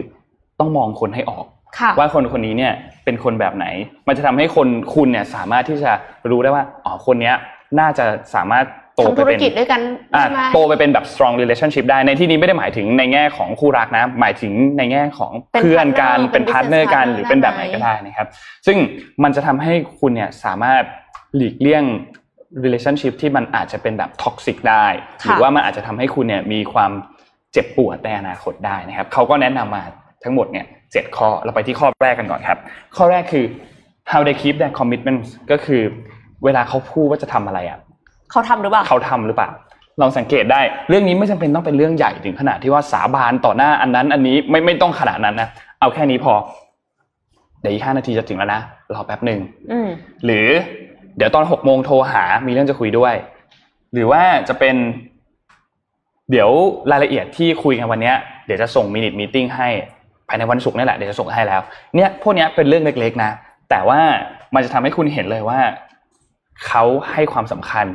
กับคำพูดที่เขาพูดออกมามากน้อยแค่ไหน โดยเฉพาะค่ะอย่างยิ่งที่ยิ่งเป็นคำพูดเล็ก ๆ น้อยๆมากๆที่เขาพูดออกมาเนี่ย มันจะแสดงให้เห็นเลยว่าคนคนนี้เนี่ยเขาแคร์หรือว่าเขาให้ value ให้คุณค่ากับคุณอะมากน้อยแค่ไหนอืมจากคำพูดที่เขาบอกนี่แหละว่าเขารักษาคำพูดมากน้อยแค่ไหนนะครับ ไปที่ข้อ 2 ครับ how they treat people below them มีคำพูดอันหนึ่งของคุณเมาคอมครับ ที่บอกว่า you can easily judge the character of a man by how he treats those who can be who those who can do nothing for him ในที่นี้ไม่ได้หมายความว่าเราทุกทุกคนมันเท่ากันอยู่แล้วเนาะแต่ว่าในที่นี้คือเขา treat คนที่ไม่สามารถทำทำไม่ได้ทำประโยชน์อะไรให้เขาเลยได้อะค่ะ มาเป็นแบบไหนนะครับอืมในที่นี้เนี่ยอย่างเช่น ถ้าสมมุติว่าเป็นในร้านอาหารเนี่ย ถ้าเป็นเอ่อเขาเรียกว่าเป็นเด็กเสิร์ฟหรือเป็นอะไรพวกนี้เนี่ย คนพวกนี้คือทำงานให้เนาะเพราะฉะนั้นค่ะคนพวกนี้ก็ก็จะมีประโยชน์ต่อคุณเนาะเพราะฉะนั้นอันเนี้ยเขาบอกว่าพูดได้ไม่เต็มปากหรอกว่าทดสอบแบบนั้นได้ แต่ที่คนดูได้คือสมมุติว่าคุณเดินอยู่ข้างถนนอย่างเงี้ย แล้วอาจจะมีคนคนหนึ่งที่เขาขายดอกไม้หรือขายอะไรก็ตาม ซึ่งคุณไม่ได้สนใจอะเดินมาขาย ให้ดูว่าเขา treat คนแบบนั้นยังไง มันมีเหตุการณ์หนึ่งครับที่สมมุติว่าเราเดินกันอยู่บนถนนเนี่ย แต่ว่าเจอ เป็นกลุ่มคนคนหนึ่งที่เดินออกมาจากผับ อันนี้คือเขายกตัวอย่างเหตุการณ์นะเดินมาจากผับแล้วก็เจอเหมือนเป็น homeless man คนหนึ่งที่เขากำลังขายดอกไม้อยู่ที่ริมถนนตรงนั้นเนี่ย กลุ่มคนคนนั้นน่ะเขาก็แน่นอนไม่ได้ต้องการจะซื้อดอกไม้อยู่แล้วเนาะแต่ว่าก็ไป treat กับคนตรงนั้นได้แบบหัวเราะเยาะคนคนนั้น แล้วก็มองแล้วก็แบบเหยียดเหยียดคนคนนั้นอะไรเงี้ย ซึ่งอันนี้แหละเป็น action อันหนึ่งที่เราสามารถดูได้ว่าเขา treat คนที่ไม่ได้มีประโยชน์กับเขาอะคือไม่สามารถจะทำอะไรเพื่อเขาได้เลยอะ แบบไหน แต่ไม่ได้จำเป็นที่จะต้องไปซื้อดอกไม้ใช่ไหมคะไม่จำเป็นไม่จำเป็นเข้าใจไหมไม่เข้าใจเข้าใจเข้าใจ ไม่เกี่ยวนะไม่เกี่ยวนะโอเคหมายถึงว่าในบริบทแบบนี้โอเคนะครับค่ะ ไปข้อสามกันครับ ข้อสามคือ how their car looks ไม่ได้หมายความว่าเขาขับรถแพงแค่ไหน Porsche อะไรอย่างรเงี้ถยเหรอสปอร์ต Lamborghini ขับเทสลาไม่ได้หมายความแบบนั้น แต่หมายความว่าเขาทำความสะอาดหรือเปล่าดูแลรถตัวเองดีแค่ไหนโอ้ยสมมุติว่าอย่างนี้แย่เลยอะคือก่อนหน้าเนี้ย คนคนจะมักจะพูดว่าแบบ เฮ้ยอยากรู้ว่าคนคนนี้เป็นคนยังไง ดูที่ห้องเขาสิว่าห้องเขาแบบสะอาดแค่ไหน จัดเป็นระเบียบมากน้อยแค่ไหนอะไรเงี้ยแต่ว่ามันอาจจะยากเนาะมันยากมันมันแทบจะเป็นไปไม่ได้เลยแหละที่เราจะเข้าไปในห้องของคนคนใช่หนึงได้ปกติเราก็ใช้ virtual background นะทั้งถ้าๆเราที่ใช้เราซูมอะเพิ่งเริ่มจะรู้จักอะไรเงี้ยใจสูบชอบชอบชอบเราถึงต้องแบบว่ามี virtual background ปิดปิดผมบังไว้อะพื้นหลังไว้ แต่อันเนี้ยเขาบอกว่าเฮ้ยมันเป็นไปได้ที่คุณอาจจะได้ขึ้นรถเขาเช่นแบบว่าเฮ้ย ขอติดรถไปลงรถไฟฟ้าไปลงตรงนี้นิดนึงลงทางผ่านอะไรเงี้ย เพราะฉะนั้นเวลาที่คุณเข้าไปดูแล้วในรถเขาเนี่ยคุณจะเห็นเลยว่า มีขยะไหมมีของนู่นนี่ที่มันกองแบบ ไม่รู้มันคืออะไรอะแล้วกองกองกองกองอย่างเงี้ยนะมันก็จะบอกได้ประมาณหนึ่งว่า คนคนนี้เนี่ยเขาจัดการกับเรื่องเรื่องนั้นเนี่ยเป็นแบบไหน เวลาที่เขาจัดการหลายๆเรื่องพร้อม ๆ กันเนี่ยรถลกมากไหมหรือว่ามีอุปกรณ์นู่นนี่ที่แบบ มันไม่น่าจะอยู่ในรถอะมีอยู่บ้างหรือเปล่านะครับ ข้อที่สี่ครับ ข้อที่สี่คือ how they act when they make a mistake ก็คือ เวลาที่คนคนนั้นอะทำผิดอะไรสักอย่างหนึงเนี่ยเขามีท่าทียังไง เขาขอโทษไหม แล้วก็แบบบอกว่าเฮ้ยจะพยายามไม่ทำแบบนี้อีกแล้ว หรือว่าเขาหาข้ออ้างขึ้นมา หรือว่าเงียบไปเลย หรือว่าไปเบลมคนอื่นแทนไปโทษคนอื่นแทนว่าเฮ้ยนั่นแหละความผิดคุณนั่นแหละทำให้เรื่องนี้มันเกิดขึ้น อันเนี้ยก็เป็นอันหนึ่งที่ทำให้เรามองเห็นคนได้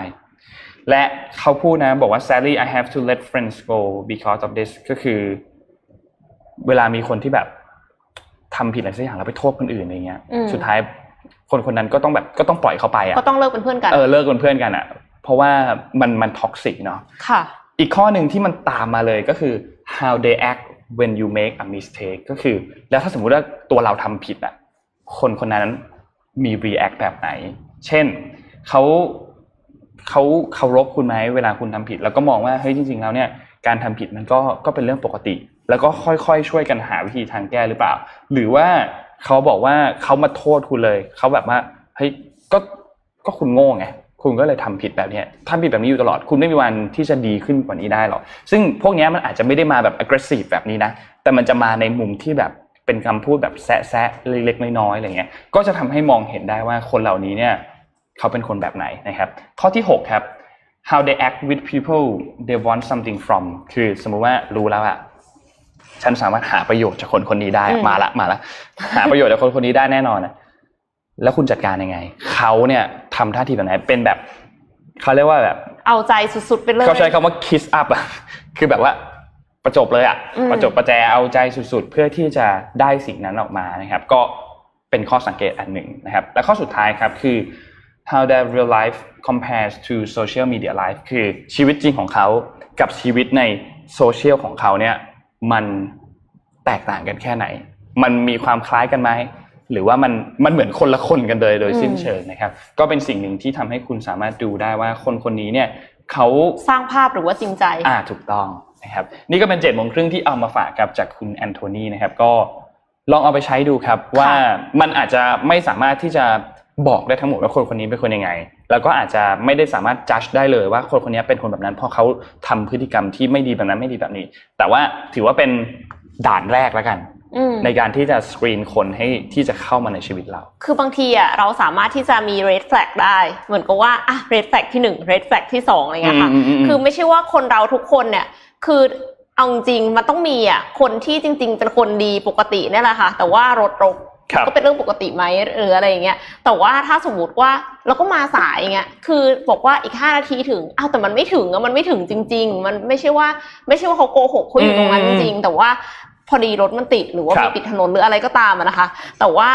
เราจะไปจัดเขาในครั้งแรกเลยที่เป็นอย่างนั้นก็คงไม่ได้อ่าแต่ว่าใช่ถ้าเราเห็นว่ามันเป็นแบบซ้ำๆเป็นนิสัย หรือว่ามีหลายเรดแฟกรวมกันอะ อันเนี้ย ก็น่าสงสัย ก็ให้เราเหมือนกับระวังเอาไว้ก่อนระวังไว้ก่อนระวังไว้ก่อนก็ดีกว่าค่ะครับถึงแม้ว่าเรายังไม่ต้องแบบตัดเพื่อนจากกับเขาตั้งแต่ครั้งแรกเลยเนาะก็จะเร็วไปเนาะก็จะเร็วไปใช่ค่ะ อันนั้นก็คือโหดร้ายไปนิดนึงค่ะ ค่ะ ก็ไปที่ข่าวต่อไปกันเลยแล้วกันนะคะ ขอนำเสนอเป็นธุรกิจใหม่ที่จะมาในอนาคต อันนี้คือเป็นอนาคตแล้วกันนะคะ ขอเป็นคลิป M4 ค่ะ เป็นเรื่องของ ขยะอวกาศค่ะ ตอนนี้เนี่ยการส่งดาวเทียมออกไปในอวกาศเป็นเรื่องที่ได้ยินกันบ่อยมากนะคะ SpaceX เนี่ยส่งออกไปทีเป็นพันดวงเลยใช่ไหมคะ เราก็ยังไม่ได้นับดาวเทียมเก่าๆที่ลอยอยู่ในอวกาศทั้งที่ไม่ได้ใช้งานแล้ว หรือว่าชิ้นส่วนดาวเทียมและจรวดที่แตกหักนะคะ แต่ยังลอยโคจรอยู่รอบโลก สิ่งเหล่านี้เนี่ยกลายเป็นขยะอวกาศค่ะ แล้วรู้ไหมคะว่าขยะอวกาศเนี่ยรวมกันในปี 2016 เนี่ยมีน้ำหนักมากถึง 7,000 ตันครัและบ เพิ่มขึ้นทุกปีค่ะ แน่นอนค่ะ เราปล่อยดาวเทียมมากขึ้นทุกปีนะคะเพราะฉะนั้นมันก็ขยะโอกาศมันก็จะเพิ่มขึ้น CNN รายงานว่าตอนนี้เนี่ยมีมากกว่า 9,000 ตันแล้วค่ะ แล้วคือมันเป็นล้านล้านชิ้นอะที่ลอยอยู่รอบๆ โลกอะนะคะ เพราะว่าบางทีอะมันเป็นเศษแตกหักอะมันไม่สามารถที่จะดีเทคได้นะ เวลาที่ยานอวกาศขึ้นไปเนี่ยค่ะ มันดีเทคไม่เจอว่าอันเนี้ยคือเป็นสิ่งที่จะต้องหลบอะไรเงี้ยค่ะ แต่ว่าในเมื่อมันอยู่นอกโลกอาจจะมีคนสงสัยว่าแล้วมันสำคัญยังไงนะคะ อย่างแรกเลยเนี่ยคือ Space Station ค่ะ International Space Station หรือว่า ISS เนี่ยเคยเสียหายมาแล้ว จากการที่มีขยะอวกาศพุ่งชน เพราะว่าขยะอวกาศที่ว่าเนี่ยนะคะ เคลื่อนที่ด้วยความเร็วราว 18,000 ไมล์ต่อชั่วโมงครับ พูดให้เห็นภาพก็คือ 10 เท่าของลูกปืนค่ะโอ้โห สิบเท่าของลูกปืนอะไม่ว่าจะเป็นอะไร มันก็กลายเป็นมิสไซล์ได้ทั้งนั้นนะคคะรับถึงแม้ว่าของมันจะดูเหมือนแบบไม่ได้ไม่ได้ทำทำมาเพื่อที่จะแอ t แทกอะค่ะ ทีนี้ทำให้ ISS เนี่ยเคยต้องปรับวงโคจรนะคะ เพื่อหลบมิสไซล์ขยะอวกาศเหล่านั้น และนอกจากนั้นเนี่ยมันก็เลยส่งผลกระทบโดยตรงต่อการใช้ดาวเทียมในการพยากรณ์อากาศนะคะ สัญญาณ GPS หรือว่า Internet Starlink ก็เลยเป็นเหตุผลที่ทำให้ต้องมีโครงการ remove debris ซึ่ง remove debris เนี่ยเขาทดลองมาแล้ว เขาทดลองโดยการที่เอาขึ้นไปนะคะหมายถึงว่าเอายานอวกาศขึ้นไป เสร็จแล้วลองปล่อย ปล่อยดาวเทียมขึ้นมา เสร็จแล้วใช้แหค่ะ เอาแหไปครอบดาวเทียมอ๋อแต่แหเนี้ยมันมีคุณสมบัติพิเศษบางอย่างที่ทำให้ไอ้ดาวเทียมอันเนี้ย มันตกลงสู่บรรยากาศโลกครับ อันนี้ก็คือเป็นอีกแบบหนึ่งที่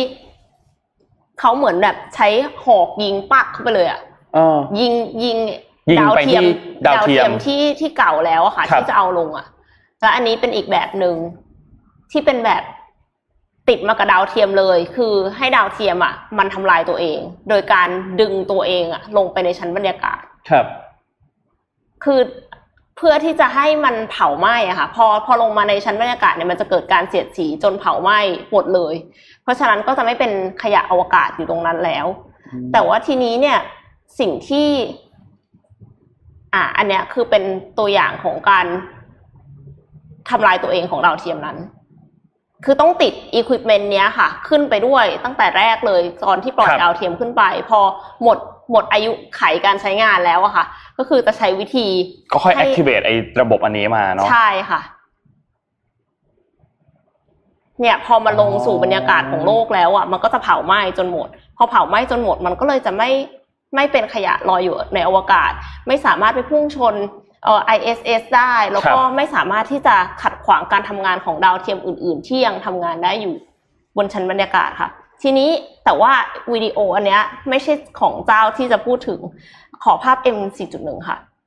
อันเนี้ยคือ mission ชื่อว่า ELSA D ค่ะ เป็นของ Astroscale Astroscale เนี่ยเป็นบริษัทของญี่ปุ่น เป็นบริษัทของญี่ปุ่น แต่ว่าจะไปปล่อยอันเนี้ยที่คาซัคสถาน ครับ แล้วก็มีสำนักงานอยู่ในอเมริกาในอังกฤษ มีอยู่ในอิสราเอลด้วยนะคะ คือ ELSA D เนี่ยเป็น mission ที่จะออกไปเก็บขยะ แบบใช้แม่เหล็กดูดขยะอวกาศ แล้วทำให้ขยะเหล่านี้เนี่ย ตกลงเสียดสีกับชั้นบรรยากาศจนเผาไหม้หมดค่ะอืมแล้วก็ Astroscale เนี่ย ขอภาพถัดไปค่ะเขาเคลมว่าเป็นบริษัทเอกชน บริษัทแรกที่มี mission ในการสร้างความยั่งยืนทางอวกาศค่ะครับเขาก่อตั้งมาตั้งแต่ปี 2013 ก็อย่างที่บอกไปว่ามีสำนักงานที่ญี่ปุ่น อังกฤษ อเมริกา อิสราเอลนะคะ เป็นธุรกิจแห่งอนาคตเลย เพราะว่าเกิดมาเพราะเทคโนโลยีทำให้ปล่อยดาวเทียมกันง่ายขึ้น ก็เลยเกิดปัญหาขยะอวกาศ ก็เลยต้องมีอาชีพเก็บขยะอวกาศค่ะ คือเขามี service สามอันนะคะ service อันแรกเนี่ยคือ คือเตรียมเตรียมตัวดาวเทียมสำหรับวาระสุดท้ายของชีวิตดาวเทียมอืมอืมก็คืออืมใช่ใช่ให้ใช่มันให้ให้รู้ว่าหลังจากนั้นอะพอหมดหน้าที่แล้วจะยังไงต่อ อ่าใช่ แล้วก็อย่างที่สองก็คือ ดาวเทียมที่ไม่ได้รับการเตรียมตัวมาก่อนนะครัคะบต้องไปสังหารดาวเทียมอันนั้นอ่าอ่าอย่างที่สามก็คือเอาดาวเทียมที่อาจจะยังใช้ได้อยู่ แต่ว่าต้องมีการปรับซ่อมปรุงนู่นนิดซ่อมหน่อยนี่นิดนึงอ่าเอาเอามาซ่อมแล้วเสร็จแล้วก็คือปล่อยกลับขึ้นไปอะค่ะทีนี้ที่อ่านอันเนี้ยคือตื่นเต้นนอกจากเรื่องของอวกาศที่ปกติก็ตื่นเต้นอยู่ตื่นแล้วเต้นเนาะมากเลยค่ะ ก็คือรู้สึกว่ามันเป็นธุรกิจแห่งอนาคต แล้วก็รู้สึกว่าสิ่งเหล่านี้ค่ะ ถ้าสมมติว่าคนเราอะ คิดเสมอว่าปัญหาที่จะเกิดขึ้นน่ะมันคืออะไรอะเอ็มคิดว่ามันยังมีอาชีพอีกหลายอาชีพที่ยังไม่น่าจะถูก AI แย่งไปได้เร็วๆนี้ เพราะว่า AI ความสามารถในปัจจุบันเนี่ยคือทำในสิ่งที่เหมือนกับมี Data มาเยอะแล้วอะครับแล้วก็มาวิเคราะห์วินิจฉัยหรืออะไรก็ตามที่อย่างเช่น หมอวินิจฉัยโรคสู้ AI ไม่ได้ เพราะว่าโรคนั้นน่ะมันเคยเกิดขึ้นมาเยอะแล้วแต่พออย่างเป็น โควิด -19 อย่างเงี้โลยกค่ะใหม่อ่าก็คือต้องเป็นมนุษย์แหละ ที่เป็นคนแบบเริ่ม trial and error เพราะว่าใช่เราสามารถที่จะทำอะไรโดยที่ยังไม่ต้องมีแบบแผนก่อนได้ ดังนั้นก็เลยทำให้รู้สึกว่า อันเนี้ยมันก็เป็นอีกปัญหาหนึ่งเป็นปัญหาใหม่ที่เกิดมาพร้อมเทคโนโลยีครับดัง อยากจะให้ทุกคนนะคะ คือคิดอยู่เสมอว่าเราอะจะต้องหาวิธีในการแก้ปัญหา และนั่นแหละคือโอกาสทางธุรกิจ หรือว่าโอกาสในอาชีพของเราในอนาคต ปัญหาเดิมแต่หาวิธีแก้แบบใหม่ก็ได้นะ ก็ได้ได้ใช่ได้ทั้งสองอย่างแล้วก็คือถ้าอย่างแบบประเทศเราก็ปัญหาเยอะนะคะ เพราะฉะนั้นเนี่ยถ้าสมมติว่าคิดว่าแบบไม่มีโอกาสในการทำธุรกิจเลยอะลองมองหาปัญหารครัอบบๆตัว แล้วก็ดูว่าปัจจุบันนี้เนี่ยโอกาส คือทางเลือกในการแก้ปัญหานั้นๆนะคะ มันคืออะไรบ้างแล้วเราสามารถที่จะพัฒนาปรับปรุงหรือว่าเสนอทางเลือกใหม่ๆยังไงได้บ้างอืคะมน่าสนใจมากเวลาแบบมีข่าวเกี่ยวกับเรื่องของอวกาศอะเราจะแบบตื่นเต้นเป็นพิเจ๋งเศษนะไอ้ไอ้ไอ้กราฟิกเมื่อกี้มันเจ๋งมากเลยอะชอบชอบแบบชอบมากเลยนะครับคือจริงๆอะมันควรจะปล่อยเมื่อวานนี้แล้วแหละ แต่ว่ายังหาคลิปไม่ได้ก็เลยยังไม่สามารถที่จะเอาคลิปของจริงที่เขาปล่อยมาแล้วได้ครับพากันไปต่อที่ข่าว Apple นิดนึงครับ เมื่อนนจำไม่ได้แล้วว่าช่วงเวลามันตอนไหน แต่ว่าน่าจะปีที่แล้ว ที่ Apple กับ Fortnite มีปัญหากัน ค่ะค่ะ ปัญหาตอนนั้นก็เป็น Epic เป็นอ่า Epic Gamer นั่นแหละนะครับ Epic Game เนี่ย ในช่วงตอนนั้นเนี่ยโอ้โหปัญหาก็ใหญ่เหมือนกันนะ เพราะว่าเหตุการณ์ที่เกิดขึ้นมันคืออย่างนี้ ย้อนเล่าให้ฟังให้ทุกคนฟังนิดนึงก็คือแอปพลิเคชันพวกเนี้ยที่เป็นแอปพลิเคชันเกมหรือว่าอะไรก็ตามเนี่ยมันจะมี in app purchase เนาะคำว่า in app purchase ในที่นี้ก็คือ คุณสามารถเข้าไปแล้วซื้อไอเทมในเกมได้ซื้อเงินในเกม เพื่อที่จะเอาไปกดไอเทมทำนู่นทำนี่ในเกมได้นะครับ แต่ทีนี้มันมีการบายพาสเกิดขึ้น จากเดิมเนี่ยปกติ ถ้าสมมติว่าคุณเติมเงินผ่านเกมอะไรบางอย่างเนี่ยมันจะมีการเสียค่า fee จำเปอร์เซ็นต์ไม่ได้นะแต่ว่าน่าจะอยู่วันสิบห้าถึงสามสิบเปอร์เซนต์จำตัวเลขเป๊ะๆไม่ได้ แต่มันก็จะมี fee ที่เกิดขึ้นอยู่ซึ่ง fee พวกนั้นเนี่ยก็จะต้องจ่ายให้กับแพลตฟอร์ม ซึ่งในที่นี้ก็คือหมายถึง App Store ของ Apple นะครับแต่ว่ามันเกิดเหตุการณ์คือถ้า ถ้าคุณจ่ายเงินสมมุติว่าจ่ายให้ Apple ต้องการจะเติมเงิน 30 30 โทเค็นคุณจ่ายให้ Apple เนี่ยถ้าจะเติมเนี่ยเติม 30 เหรียญ แต่ถ้าคุณจ่ายให้ Fortnite คือไปเติมโดยตรงผ่าน Fortnite ไม่ผ่านตัว Apple อันนี้เนี่ยจ่ายแค่20 เหรียญแต่ได้ 30 โทเค็นเท่ากันอืมมันก็เลยเป็นปัญหาที่เกิดขึ้นมา คนก็เลยแบบเอ้าเฮ้ยตัดราคา มันตัดราคา แล้วคุณมาอยู่ในแพลตฟอร์มของ Apple แบบนี้ทำได้เหรอ เรื่องก็ถูกฟ้องร้องกัน แล้วก็ไปจนถึงศาลนะครับ อัปเดตล่าสุดก็คือ court case ซึ่งเป็นเคสอันนี้เนี่ยจะมีการขึ้นเขาเรียกว่าเหมือนแบบให้ข้อมูลอะกับศาลเนี่ยในวันที่ 5 พฤษภาคมเอ้ย3พฤษภาคมที่จะถึงนี้นะครับ ก็จะมีการพูดคุยกัน ซึ่งทางด้านทั้งสองฝ่ายเนี่ยชื่อที่ถูกส่งมาเนี่ยไม่ใช่ชื่อเล็กนะครับ เป็นชื่อใหญ่ทั้งคู่ Apple เนี่ยก็จะส่งทางด้านของทีมคุกมานะครับ ซึ่งเป็น CEO นะครับ และนอกจากนี้เนี่ยก็จะมีเอ่อ Marketing Chief คือ CMO นะครับ แล้วก็มีคนที่เป็น Vice President ที่เกี่ยวกับ App Store เข้ามาร่วมการ testify ในครั้งนี้ด้วยนะครับ นอกจากนี้เนี่ยทางฝั่งของทางด้าน Epic Game เนี่ยนะครับเขาก็จะมี CEO มาครับก็คือคุณทิมสวีนีนะครับแล้วก็มี Store Manager ก็คือคุณสตีฟอาริสันแล้วก็โทมัสโคนะครับซึ่งเป็น Chief of Online Business Strategy นะครับซึ่งจะขึ้นเป็นหนึ่งในพยานในการขึ้นไต่สวนหรือว่า trial ในครั้งนี้ด้วยนะครับคดีนี้เนี่ยน่าจะใช้เวลานานพอสมควรนะกว่าจะไต่สวนกันจบนะครับ แต่ว่าทางด้านฝั่งของ Apple เนี่ยเขาออกมาบอกว่า they feel confident the case will prove that Epic Game purpose, purposefully breached its agreement solely to increase its revenue ก็คือเดี๋ยวเดี๋ยวพอมีการไต่สวนออกมาแล้วเนี่ย มันจะมีหลักฐานเลยว่า Epic Game เนี่ยเขาจงใจเลยที่จะแบบประมาณว่าละเมิดสัญญาที่มีกันระหว่างแพลตฟอร์มกับตัว Epic Game เนี่ยนะครับ เพื่อที่จะเพิ่มรายได้ของตัวเองให้สูงขึ้น ทางฝั่งของ แอปเอ่อ Epic Game เองเนี่ยแน่นอนว่าเขาก็มีความเห็นที่อีกด้านหนึ่งเนาะเขาบอกว่าเฮ้ยนี่มันเป็นการที่ Apple อะเอาเปรียบในเรื่องของตัวค่าธรรมเนียมค่าฟรีที่เกิดขึ้นนะครับ ซึ่งเรื่องนี้น่าจะใช้เวลากันอีกสักพักหนึ่งเลยนะครับอ๋อนี่ตัวเลขที่ชัดๆเนี่ยคือ 30% สำหรับ payment ที่เกิดขึ้นในแพลตฟอร์มอันนั้น อันนี้จริงๆ ไม่ได้มีแค่ Apple เท่านั้นนะ แต่ว่าใน Play Store ของ Google เองเนี่ยก็เป็น fee 30%เช่นเดียวกันนะครับ ก็รอติดตามครับ เพราะว่าทิมคุกเนี่ยจะมี session เนี่ยที่ขึ้นไปเนี่ยประมาณ 7 ชั่วโมงเลยนะ ที่ให้การต่อศาลนะครับถึงค่ะเรื่องนี้นะครับอ่าไปต่อที่ข่าว Apple กันอีกข่าวหนึ่งเลยแล้วกันนะคะ ใน iOS 14.5 เนี่ยจะมีแอป tracking transparency ค่ะครับหรือว่าความโปร่งใสของการติดตามแอปนะคะ แจ้งเตือนให้ผู้ใช้เนี่ยตัดสินใจได้ว่าจะให้แอป หรือเว็บไซต์ติดตามข้อมูลส่วนตัวหรือไม่ค่ะ ซึ่งวิธีการแบบนี้เนี่ยเขาเรียกว่า IDFA นะคะหากผู้ใช้อนุญาตเนี่ยแอป หรือว่าเว็บไซต์ก็จะสามารถติดตามข้อมูลที่ผู้ใช้ใช้เนี่ยข้ามแพลตฟอร์มได้ค่ะ คือ สมมติว่าใช้ในอุปกรณ์เดียวกัน แต่ว่าไม่ได้ใช้อยู่ในนั้นอะสมมติว่าเล่น Facebook ใช่ไหมแล้วเสร็จแล้วก็คือข้ามไปทำธุรกรรมทางการเงินหรืออะไรอย่างเงี้ยครับคือไม่แน่ใจว่ามัน track ได้ขนาดไหน แต่ก็คืออาจจะอยากอาจจะรู้ว่าอย่างน้อยผู้ใช้แบงก์อะไรอืมเออ เพราะฉะนั้นเนี่ยค่ะ ก็เลยเป็นสิ่งที่ Apple เนี่ยออกมาปกป้องปกป้องผู้ใช้งานนะคะ ขอภาพขึ้นมาเลยค่ะ ที่เพิ่งส่งขึ้นไป เนี่ยค่ะ ก็คือจะถามว่าจะอนุญาตให้ Facebook เนี่ย track เอ่อ activities นอกแอป Facebook ได้หรือเปล่าครับเพราะว่าถ้าสมมติว่ามัน track ได้เนี่ยนะคะ Facebook ก็จะมีข้อมูลทุกอย่างเกี่ยวกับเราเลย เพราะว่าเราใช่ใช้ชีวิตอยู่ในโทรศัพท์เยอะมากนะคะ ทางนี้ทางนั้น ตอนแรกได้ยิน Facebook เนี่ยมาร์คซักเคอร์เบิร์กเนี่ยบอกว่านโยบายเนี้ยจะมากีดกันธุรกิจรายเล็กแต่เสร็จแล้วเขาก็ไปพูดใน Clubhouse ค่ะ เขาบอกว่าน่าจะเป็นประโยชน์กับ Facebook เพราะว่าผู้ประกอบการบริษัทหรือว่า SME รายเล็กๆเนี่ยน่าจะหันมาโฆษณาผ่าน Facebook มากขึ้น แทนอืที่มจะแบบเหมือนกับว่าไปโฆษณาแบบใน App Store อะไรอย่างครัเงี้บยเออก็คือคิดว่าไม่แน่ใจว่าตกลงมันจะ benefit Apple มากกว่า หรือว่า Facebook มากกว่า ก็ต้องติดตามกันต่อไป แต่ว่าก็ถ้าปฏิบัติจริงก็ถือว่าเป็นข่าวดีของผู้ที่ใช้ iOS เพราะว่าอาจจะรักษา privacy ได้มากขึ้นค่ะครับพาไปต่อที่ สหภาพยุโรปครับเมื่อวานนี้เนี่ย EU เนี่ยนะครับ The European Union เนี่ยนะครับ มีการเขาเรียกว่าคว่ำบาตรมีมาตรการคว่ำบาตรเพิ่มขึ้นมากับทางด้านของจีนนะครับ ซึ่งมาตรการอันนี้เนี่ยเป็นการแซงชั่นนะครับทางด้านของเป็นเจ้าหน้าที่ที่เกี่ยวข้องกับจีนเนี่ยสี่ตำแหน่งนะครับ ประกอบด้วย Top Security Director นะครับที่มี เกี่ยวข้องกับเรื่องของซินเจียงอุยกูร์ที่มีการละเมิดสิทธิมนุษยชนที่ค่ะเกิดขึ้นอันนี้คือที่เขากล่าวหานะครับ ซึ่งการประชุมในรอบนี้เนี่ยเขาก็บอกว่าคือก่อนหน้านี้เนี่ย EU ยังคงยังยังไม่ได้มีท่าทีแซงชั่นเกี่ยวกับเรื่องนี้นะครับ แต่ตอนนี้เนี่ยเข้ามา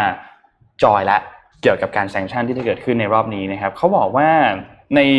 ตอนนี้เนี่ยคือมันมีประเด็นเกี่ยวกับเรื่องนี้อยู่ แล้วเขาก็มองเห็นว่ามันเป็นการละเมิดสิทธิมนุษยชนที่เกิดขึ้น ก็เลยมีการออกกฎแซงชั่นออกมานะครับและไม่ได้มีแค่ที่ EU เท่านั้นที่มีการแซงชั่นเรื่องนี้นะครับยังคงมีสหรัฐ มีสหราชอาณาจักรมีแคนาดานะครับที่เข้าร่วมกับทางด้านของ European Union เนี่ยในการที่เพิ่มมาตรการการคว่ำบาตรเกิดขึ้น จากการที่มีการละเมิดสิทธิมนุษยชนในซินเจียงอุยกูนะครับ ซึ่งเขาบอกว่าอย่างที่บอกว่ามันจะมีทั้งหมด4 China 4 Chinese National Official เนี่ยนะครับที่จะถูกแซงชั่นคือได้รับผลกระทบกับเรื่องนี้นะครับ ทางด้านโดมินิกแรปนะครับซึ่งเป็นรัฐมนตรีกระทรวงการต่างประเทศของ UK เนี่ยเขาก็บอกว่า we are sending the clearest message to the Chinese government that the international community will not turn a blind eye to such a serious and systematic violation of human rights and we will act in concert to hold those responsible responsible to account พูดง่ายก็คือเราจะไม่ เป็นเหมือนเขาเรียกว่าเป็นนานาชาติที่ตาบอดอะอืมเรามองเห็นถึงปัญหาที่เกิดขึ้นกับเรื่องนี้ และมองว่ามันเป็นปัญหาที่ซีเรียสมาก และเป็นการละเมิด human rights หรือว่าละเมิดสิทธิมนุษยชนนะครับ เพราะฉะนั้นเราจะมีการมีมาตรการที่ออกไปเกี่ยวกับเรื่องนี้แน่นอนนะครับ นอกจากนี้เนี่ยคนอื่นๆก็มีการพูดแนวๆประมาณเนี้ยเช่นเดียวกันนะครับสำหรับประเทศที่มีการเข้าร่วมการแซงชั่นในรอบนี้นะครับ ก็ ต้องติดตามครับประเด็นนี้ว่าจะกดสามารถกดดันจีนในเรื่องของประเด็นการละเมิดสิทธิมนุษยชนในซินเจียงอุยกูร์ได้มากน้อยแค่ไหนนะครับค่ะทางด้านจีนเองเขาก็ยังไม่เท่าที่นนท์เห็นข้อมูลเนี่ยก็คือเขาก็มีการออกมาตอบโต้เล็กน้อยนะครับ บอกว่าการ sanction ที่ที่เกิดขึ้นเนี่ยมันมันไม่ได้ base on fact อะ ไม่ไม่ได้มีข้อมูลมาสนับสนุนหลักฐานว่าเอ้ยมันเป็นแบบนั้นจริง ๆอะไรเงี้ย แต่ว่ากล่าวหาลอยๆว่างั้นอ่าประมาณว่ากล่าวหาลอยๆแล้วก็อาจจะคือไม่เหมาะสมอะพูดง่ายๆคือจีนก็ออกมาประนามเหมือนกันว่าการกระทำนี้มันไม่เหมาะสมนะครับ ก็ต้องรอติดตามครับว่าหลังจากนี้เนี่ยจะเป็นยังไงต่อ อีกอันหนึ่งที่เชื่อมเชื่อมๆกันก็คือ มีภาพอันหนึ่งที่เป็นการประชุมกันระหว่างสหรัฐแล้วก็จีนก่อนหน้านี้ คนหลายๆคนอาจจะได้เห็นภาพแล้วพอดีเราไม่ได้เซฟภาพมาแต่เล่าให้ฟังคร่าวๆแล้วกัน การประชุมในรอบนี้เนี่ยดูเหมือนว่าจะเข้มข้นมาก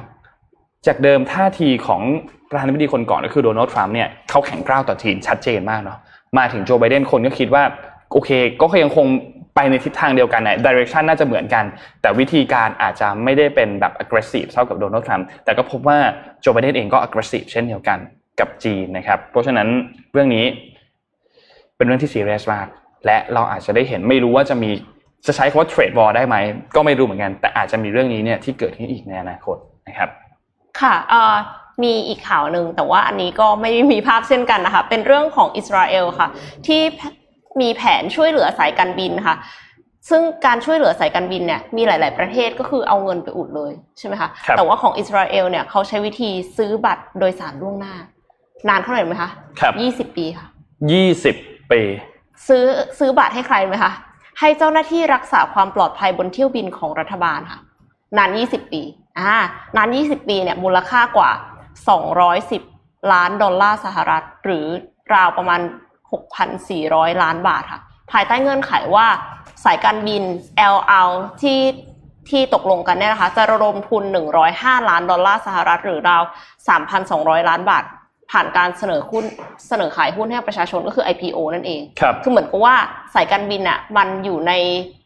อยู่ในสถานะการเงินที่ไม่ค่อยดีอืม แต่ว่ารัฐบาลเนี่ยจะซื้อ 210 ล้านดอลลาร์ก็ต่อเมื่อคุณระดมทุนจากประชาชนด้วย เพื่อที่จะให้มันยังอยู่ไง ไม่ใช่ว่าอ่าซื้อไปเสร็จแล้วเข้าใจเจ๊งใช่ไหมคะแผนการนี้เนี่ยถูกนำมาใช้ทดแทนข้อเสนอก่อนหน้าของรัฐบาลที่จะการันตีสินเชื่อธนาคาร มูลค่า 400 ล้านดอลลาร์สหรัฐ คือแทนแทนสินเชื่อ 400 ล้าน แต่ว่าได้ลูกค้าแน่ๆอะพรีครับเพดไปเลยอะ 210 ล้านครับนี่อย่างเงี้ยฟังดูดีกว่านะ แล้วก็ จะมีการเสนอแก่สายการบินอื่น ๆ ของอิสราเอล อย่างเช่น East Air แล้วก็ a r k i a ด้วยค่ะอืมก็เป็นอีกวิธีหนึ่งในการเซฟสายการบิน ซึ่งก็คือเป็นธุรกิจที่ได้รับผลกระทบโดยตรงจากโควิด -19 ค่ะ ครับเอ่อนนท์มีข่าวสุดท้ายแล้วแล้วเดี๋ยวหลังหลังจากนั้นเราจะเข้าสู่ช่วงชวนคุยเล่นละนะครับข่าวนี้เนี่ยคือเกิดขึ้นที่ตุรกีครับ ที่ตุรกีเนี่ยมีสถานการณ์อันหนึ่งที่ ดูแล้วดูส่งเราไม่ค่อยดีเท่าไหร่ ตุรกีเราเล่าให้ฟังนิดหนึ่งประธานาธิบดีเนี่ยเขาเขาเห็นเกี่ยวกับเรื่องของนโยบายการเงินที่เกิดขึ้น แล้วดูแล้วรู้สึกว่าไม่ค่อยดีอะควบคุมเกี่ยวกับเรื่องของเงินเฟ้อก็ไม่ค่อยได้ และในช่วงสองปีที่ผ่านมาเนี่ยเขาปลดผู้ว่าการแบงก์ชาติไปเนี่ยสามคนแล้วนะอืมสามคนแล้วนะครับ ในช่วงอาทิตย์ที่ผ่านมาเนี่ย พอเปิดอาทิตย์มาเนี่ย ค่าเงินที่ชื่อว่า LIRA เนี่ยเราไม่แน่ใจว่าอ่านว่าอะไรขออภัยไม่ได้ทำกันบ้านเรื่องนี้มา Lira หรือ Lira หรือเปล่าเนี่ยไม่แน่ใจเนี่ยนะครับ เปิดอาทิตย์มาค่าเงินร่วงทันที 17%นะครับ ซึ่งอันนี้เนี่ยที่ตุรกีเนี่ยอาจจะกำลังเข้าสู่วิกฤตการเงินที่ค่อนข้างรุนแรงนะครับ ซึ่งไม่ไม่รู้ว่าอาจจะนำไปสู่ hyperinflation hyperinflation ซึ่งเป็นแบบภาวะเงินเฟ้อแบบ กลายเป็นเงินเป็นกระดาษอะค่ะอ่าไม่ได้มีใช่ใช่ใช่ไม่ได้มีความหมายอะไร แบบที่เกิดขึ้นในเวเนซุเอลาในช่วงก่อนหน้านี้ซิมเนี่ยบับเวก็เคยเกิดคือเหมือนกับว่าถ้าสมมติว่าเราซื้อข้าวจานละห้าสิบาทแต่เดิมเนี้ยค่ะพรุ่งนี้อาจจะกลายเป็นจานละห้าร้อยบาทอืมเพราะว่าเงินมันกลายเป็นกระดาษไปแล้วใช่อะทีนี้มันจะกระทบมากน้อยแค่ไหน ตุรกีเนี่ยต้องบอกว่ารัฐบาลตุรกีแล้วก็บริษัทในตุรกีเนี่ยเขาเป็นประเทศหนึ่งที่มีหนี้ในสกุลเงินต่างชาติเยอะมาก ไม่ว่าจะเป็นสกุลเงินแบบ สหรัฐสกุลเงินยูโรสกุลเงินสวิสฟรังหรือว่าสกุลเงินเยนของญี่ปุ่นเนี่ยนะครับ ซึ่งถ้าหากว่าตุรกีได้รับผลกระทบ มันอาจจะส่งผลกระทบไปถึงประเทศที่ใช้สกุลเงินเหล่านี้มันเป็นโดมิโนด้วยเหมือนกันนะครับเพราะฉะนั้นอันนี้เนี่ยก็ต้องติดตามครับว่าหลังจากนี้เนี่ยจะเป็นยังไงต่อ เพราะว่าอย่างที่เราทราบเนาะตุรกีเนี่ยประธานาธิบดีก็คือคุณเรเซฟไทยิปเออร์โดกันนะครับก็ได้มีการปลดผู้ว่าการสามครั้งแล้วนะครับ แล้วก็ แน่นอนว่าเรื่องหนึ่งที่เขาเขาอันนี้คือสิ่งที่เขาเชื่อนะ ที่ทางสำนักข่าวเขาเขียนเนี่ยเขาบอกว่าประมาณว่ามันมีการปรับอัตราดอกเบี้ยในประเทศเพิ่มขึ้นสูงเกินไปทั้งทั้งที่เกิดขึ้นในภาวะตอนนี้ที่มันมีโควิดมีอะไรอย่างเงี้ยเนาะหลาย ๆประเทศก็คงอัตราดอกเบี้ยอยู่ในระดับที่ค่อนข้างต่ำต่ำอย่างค่ะเฟดเองก็ศูนย์อะอืมแต่ว่ามีการในที่เนี้ยเขามีการปรับอัตราดอกเบี้ยเพิ่มสูงขึ้นนะครับ ก็เลยทำให้นั่นแหละ โอเค มีเรื่องนี้เกิดขึ้นค่ะนะก็รับต้องจับตามองกันต่อไป เราลืมแจกของค่ะอ๋อใช่ใช่นี่นี่แต่นนท์เตรียมมาเตรียมโอมาเคเรามีของแจกพอสมควรแต่เดี๋ยวอันนี้แยกกันอันนี้เป็นรางวัลใหญ่นะครับรางวัลเล็กเราก็มี mystery box กับ hype สามชุดนะครับ ซึ่งขอภาพตัวปก MV ที่นนท์ที่นนท์ส่งเข้ามาเมื่อกี้ขอภาพขึ้นมานิดนึงคือเพลงนี้มันออกมาสัปดาห์กว่าแล้ว แต่ว่านนท์เพิ่งได้ฟังจริงๆอะเมื่อสักเสาร์อาทิตย์ที่ผ่านมาคือเพลง Leave the Door Open ของ Bruno Mars อ่าเป็นเพลงใหม่เขาขอขอปกอีกอันหนึ่งด้วยครับ ขอภาพอีกภาพหนึ่งอันนี้เป็นภาพใน MV อันเนี้ยคือเป็น Bruno Mars ร้องกับ Anderson Park เพลงสุดยอดมากเลยอะเป็นเพลงที่แบบมันมันมีความกลิ่นอายของแบบยุคแบบเก่าๆนิดนึงอืมแปดศูนย์เก้าศูนย์นิดนึงอะแล้วเพลงมันก็แบบมีเสน่ห์มากเลยอะเป็นเพลงที่แบบ ชอบอะเอาเป็นว่าคือนนท์ชอบบรูโนมาอยู่แล้วแล้แต่วฟังถ้าเพลงถ้าเนี้ยอยากได้ของนี่คือต้องอัดคลิปตัวเองร้องเพลงนี้ไม่เหรอใช่ไม่ใช่ไม่ใช่จะให้ทุกคนเนี่ยแชร์เพลงมาหน่อยว่า ในช่วงยุคสักอาจจะไม่ต้อง 80 90 ก็ได้ ในช่วงเพลงที่คุณคิดว่ามันไม่ได้เป็นเพลงในในสตรีมมิ่งตอนเนี้ยเป็นเพลงแบบแนวเก่าๆนิดนึงที่คุณมักจะแบบชอบเปิดสุฟันงทราพรอะไรเงี้ยค่ะอะแนวแนวนั้นก็ได้ แชร์เพลงให้เราหน่อยสิอยากรู้ว่าเพลงที่เป็นเพลงแรก ๆ ที่คุณเปิดตอนเช้าของวันเนี่ย เป็นเพลงอะไร ลองแชร์เพลงนี้เข้ามา เราจะได้มีไอเดียว่าเอ้ยเดี๋ยวเราลองไปเปิดเพลงนั้นอันตอนี้นตื่คืนอเช้ามาเป็นเลยห้ารางวัลนี้ อ่าห้ารางวัลนี้อ่าแจกงั้นห้ารางวัลงั้นนี้รางวัลนั้น พี่ขอถามได้เลยค่ะอ่าสำหรับ Morning Tech นะคะต้องเป็นสไตล์พี่โทมัสนิดนึงครับอยากจะให้เสนอว่าปัญหาในประเทศไทยมีปัญหาไหนบ้าง ที่สามารถที่จะทำเป็นไอเดียธุรกิจได้อ่าคุณอยากจะแก้ปัญหาอะไรโดยสร้างธุรกิจอะไร แล้วก็แจก หม้อนี้เลยค่ะ อืมเดี๋ยวอันนี้คือหม้อนี่นะ การต้มน้ำอเนกประสงค์นะครับ ขนาดเนี่ย1.8ลิตรนะครับค่ะ ก็คือเดี๋ยวให้โอป้ามาเลือกครับผมว่าเดี๋ยวว่าโอป้าโทมัสอยกเดี๋ยวป๋าโทมัสมาเลือกให้อ่าแก้ปัญหาประเทศไทยปัญหาไหนนะคะ ที่เสนอกันเข้ามาค่ะ โอเคนนท์หมดข่าวละพี่เอ็มมีไหมครับอ่าขอขออีกข่าวหนึ่งแล้วกันค่ะ คือจริง ๆ ก็ไม่เชิงจะเป็นข่าวซะทีเดียว แต่ว่าเป็น เป็นเรื่องของ AI ในการช่วยเรื่อง presentation ค่ะ ขอคลิป M6 เลยค่ะ คือ Microsoft เนี่ยเขาได้ปล่อยโหมด Presenter Coach ออกมาใน PowerPoint ค่ะ หรือว่าเป็นโหมด AI นะคะ ที่จะช่วยให้การ Present ของเราเนี่ยออกมาแล้วออกมาดี คือแปลกไหมคือแบบว่า AI เขาจะจับได้ว่าเราอะพูดช้าหรือว่าเร็วเกินไป หรือว่าใช้คำซ้ำมากเกินไป แจ้งเตือนเมื่อเราออกเสียงผิด แล้วก็สามารถฟังเสียงที่ถูกต้องได้ค่ะ แต่ว่าได้เฉพาะภาษาอังกฤษนะครับภาษาไทยเขาจะยังไม่รู้ว่าเราพูดอะไรครับก็มาพร้อมระบบแดชบอร์ดด้วยนะคะ ช่วยให้เราเนี่ยหาข้อมูลดูข้อมูลได้โดยง่ายค่ะ แล้วก็ถ้าเราเปิดกล้องเนี่ย AI ก็จะดูภาษากายของเราด้วย ว่าเราสบตามากขนาดไหนนะคะ ก็นับว่าเป็นตัวช่วยที่ดีมากเลยสำหรับคนที่ไม่ได้ คืออยากที่จะฝึก presentation น่ะแต่ว่าไม่ได้มีใครที่จะมาคอยแบบนั่งฟัง แล้วก็ feedback กับเราได้ real time นะคะตอนนี้เนี่ยเปิดตัวให้ใช้บนเว็บไซต์นะคะ Mac Windows iOS และ Android แล้ว แต่ว่าเอ็มลองแล้วอะของ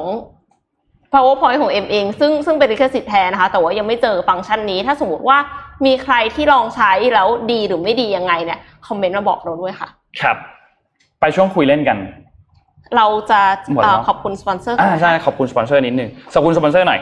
เอ่อตอนนี้ขอบคุณ Trocadero Time นะครับผู้แทนจำหน่ายนาฬิกา Oris นะครับ Swiss Mechanical Watch นะครับตั้งแต่ปี 1904 นะครับขอบคุณ SCB มากๆนะครับที่เอ่อให้ข้อมูลดีๆกับเรา แล้วก็ยังคงให้การสนับสนุนเรามาอย่างยาวนาน และขอให้สนับสนุนต่อๆไปนะครับแล้วก็ขอบคุณผู้ชมทุกท่านมากๆนะครับที่ไม่ว่าจะอยู่ในช่องทาง Clubhouse YouTube Facebook Twitter นะครับก็ขอบคุณทุกคนมากๆนะครับ ค่ะ All the doctor telling me what I can't do. And you know that just that telling me what I can't do.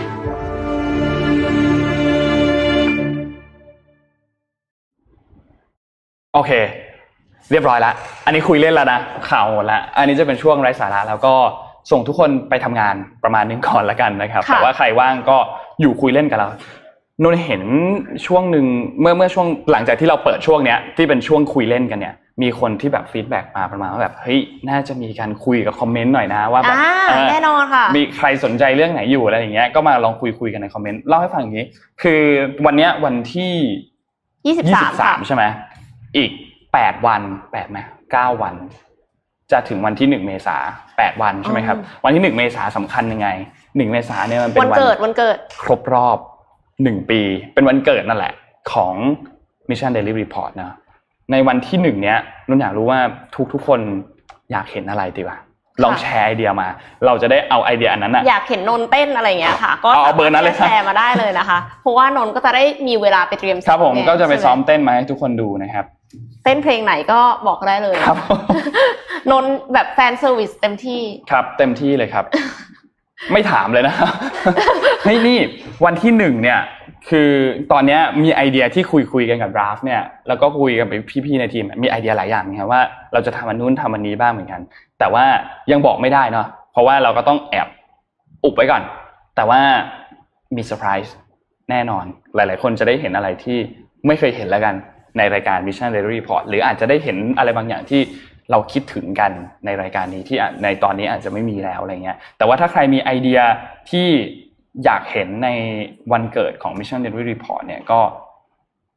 ก็ลองแชร์กันได้นะค่ะ มีคนพูดถึงเรื่องการศึกษาหลายคนเลยนะคะ ที่บอกว่าปัญหาค่ะอืมมีมีท่านหนึ่งนะคะ คุณขวัญใจบอกว่าอยากทำธุรกิจ ให้คนไทยได้รับการศึกษาที่มีคุณภาพอย่างเท่าเทียม และเป็นการศึกษาที่สนับสนุนความสามารถของนักเรียนที่ไม่ได้จำกัดแค่ความสามารถทางวิชาการ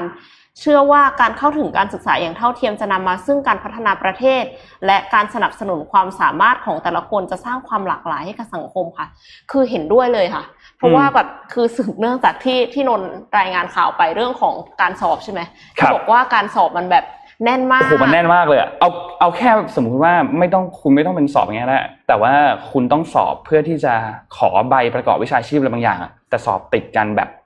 สี่สัปดาห์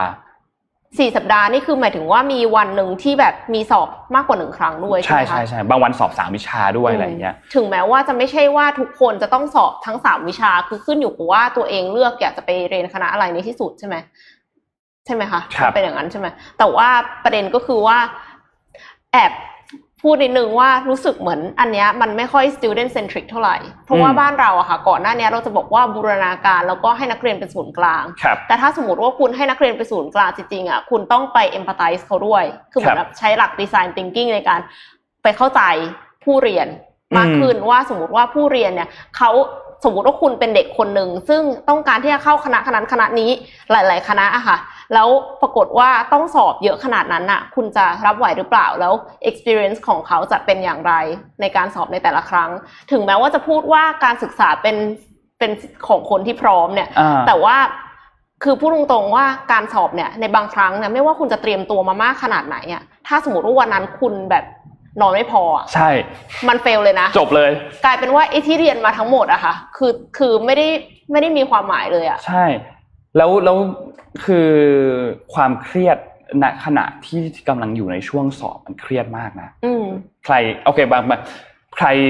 ใครนึกภาพไม่ออก มันจะเป็นแบบประมาณว่าคุณกำลังทำโปรเจกต์อะไรอะสักอันหนึ่งอะที่มันเครียดแบบเครียดมากเหมือนทำทีสิทธ์หรือทำอะไรสักอย่างหนึ่งอยู่อะไรเงี้ย คุณจะรู้ว่ามันเครียดมาก เวลามองอะไรในโลกอะมันจะเครียดไปหมดเลยอะแค่กินข้าวยังบางทีรู้สึกว่าแบบเฮ้ยเสียเวลาว่ะ เราไม่อยู่กับปัจจุบันแล้วอะอืมอืมคืเราไม่อยู่เราพะวงตลอดเวลาว่าเราจะสอบ แล้วทีเนี้ยปัญหามันอยู่ตรงที่ว่าถ้าสอบมันติดกันมากครับขณะสอบวิชาแรก เราจะนึกถึงการสอบวิชาที่สองใช่ใช่ใช่ซึ่งซึ่งถ้าเป็นอย่างนั้นปั๊บเราเสียสมาธิเสียสมาธิลณปัจจุบันทันทีกลายเป็นว่า วิชาแรกก็ได้คะแนนไม่ดี วิชาที่สองก็จะได้คะแนนไม่ดีด้วยอืมเพราะฉะนั้นอันเนี้ยก็อยากจะฝากนิดนึงว่าการดีไซน์อะไรก็ตามอะไม่ได้หมายถึงระบบอย่างเดียวนะคะ คือถ้าสมมติว่าเป็นในส่วนของแบบโรงเรียนด้วยครับหรือว่าใครที่มีโอกาสที่จะได้จัดตารางพวกเนี้ยค่ะ อยากจะให้นึกถึงคนที่เขาต้องเผชิญสิ่งนี้ครับคือ คือเหมือน customer centric แหละอืมแต่ว่าถ้าถ้าลูกค้าของเราคือนักเรียน เพราะฉะนั้นเราก็ควรจะต้อง student centric ด้วยนะคะครับนนท์ไปเจอบทสัมภาษณ์อันหนึ่งมาของ Secret Sauce ซึ่งไม่ไม่ไม่นานมาเนี้ยเป็นสัมภาษณ์คุณสุชาชวีพีเอเนี่ยที่ค่ะเคยเป็นอดีตสจรที่เป็นอ่าของอธิการของลาดกระบังเนี่ยของสชรเนี่ยนะครับเขาก็มีการให้สัมภาษณ์พูดอย่างหนึ่งคือ ณช่วงเวลาตอนนั้นน่ะสชรเจอปัญหาอันหนึ่งคือเงินมันหายอะ พันห้าร้อยหรือพันหกร้อยล้านอยู่ดีๆเงินหายไปไหนไม่รู้อะไรเงี้ยแล้วเขาก็เข้ามาปรับเปลี่ยนเรื่องบางเรื่องที่เกิดขึ้นในในองค์กรตอนนั้น ซึ่งจากเดิมอะทุกคนจะรู้ว่าอธิการอะมีคนเดียวอธิการก็คือคนคนเดียวเลยเนาะที่ที่ที่เป็นคุมตำแหน่งสูงที่สุด แล้วก็จะมีรองอธิการด้านนู้นด้านนี้ใช่ไหมครับมาจากคณะต่างๆใช่ไหมครับพี่เอบอกว่าเข้าไปปุ๊บเขาเปลี่ยนเลยเขาบอกว่าอธิการอะมีคนเดียวไม่พอมีสามคน แล้วก็มีชื่อด้วยนะ นนจำชื่อย่อไม่ได้ว่าแต่ละชื่อย่อ แต่ว่าทั้งสามคนจะมีหน้าที่ตำแหน่งที่แตกต่างกัน คนนี้ดูเรื่องนี้เหมือนเป็นแบบ CEO อืมแล้วก็มี CFO มี CMO มีเป็นค COO ณะทำงานอ่าใช่ใช่มีทีมลงมาอะไรเงี้ย ซึ่งในหน่วยงานที่เป็นหน่วยงานแบบอย่างของมหาวิทยาลัยอย่างเงี้ย ก่อนหน้านี้มันไม่มีแบบนี้เกิดขึ้น แต่ภาพแบบเนี้ยมันมีจนแบบจำเจมากๆแล้วในธุรกิจ ภาคธุรกิจในบริษัทนู้นนี้เนี่ยเป็นแบบนี้มานานแล้วเนาะค่ะมี CEO มีเป็นเรื่อง CMO ปกติเป็นเรื่องปกติมากๆอะแต่ว่าในมหาวิทยาลัยเนี่ยไม่ได้มีแบบนั้นเนาะเขาก็เลยทำการปรับเปลี่ยนไปกับเปลี่ยนเรื่องเนี้ยไปทีหนึ่งเพราะว่าคนคนหนึ่งอะคุณจะให้เขาเชี่ยวชาญทุกเรื่องเป็นไปไม่ได้ค่ะซีอจะเชี่ยวชาญทุกเรื่อง ก็เป็นไปไม่ได้อยู่แล้ว ยังไงเวลาเขาก็มี 24 ชั่วโมง เพราะฉะนั้นอืมมันก็ต้องเลือกว่าเขาจะโฟกัสที่ไหน ใช่ เพราะฉะนั้นอย่างของอย่างของพี่เอเองเนี่ยเขาหน้าที่ของเขาเขาบอกว่าหน้าที่ของเขาคือออกสื่อ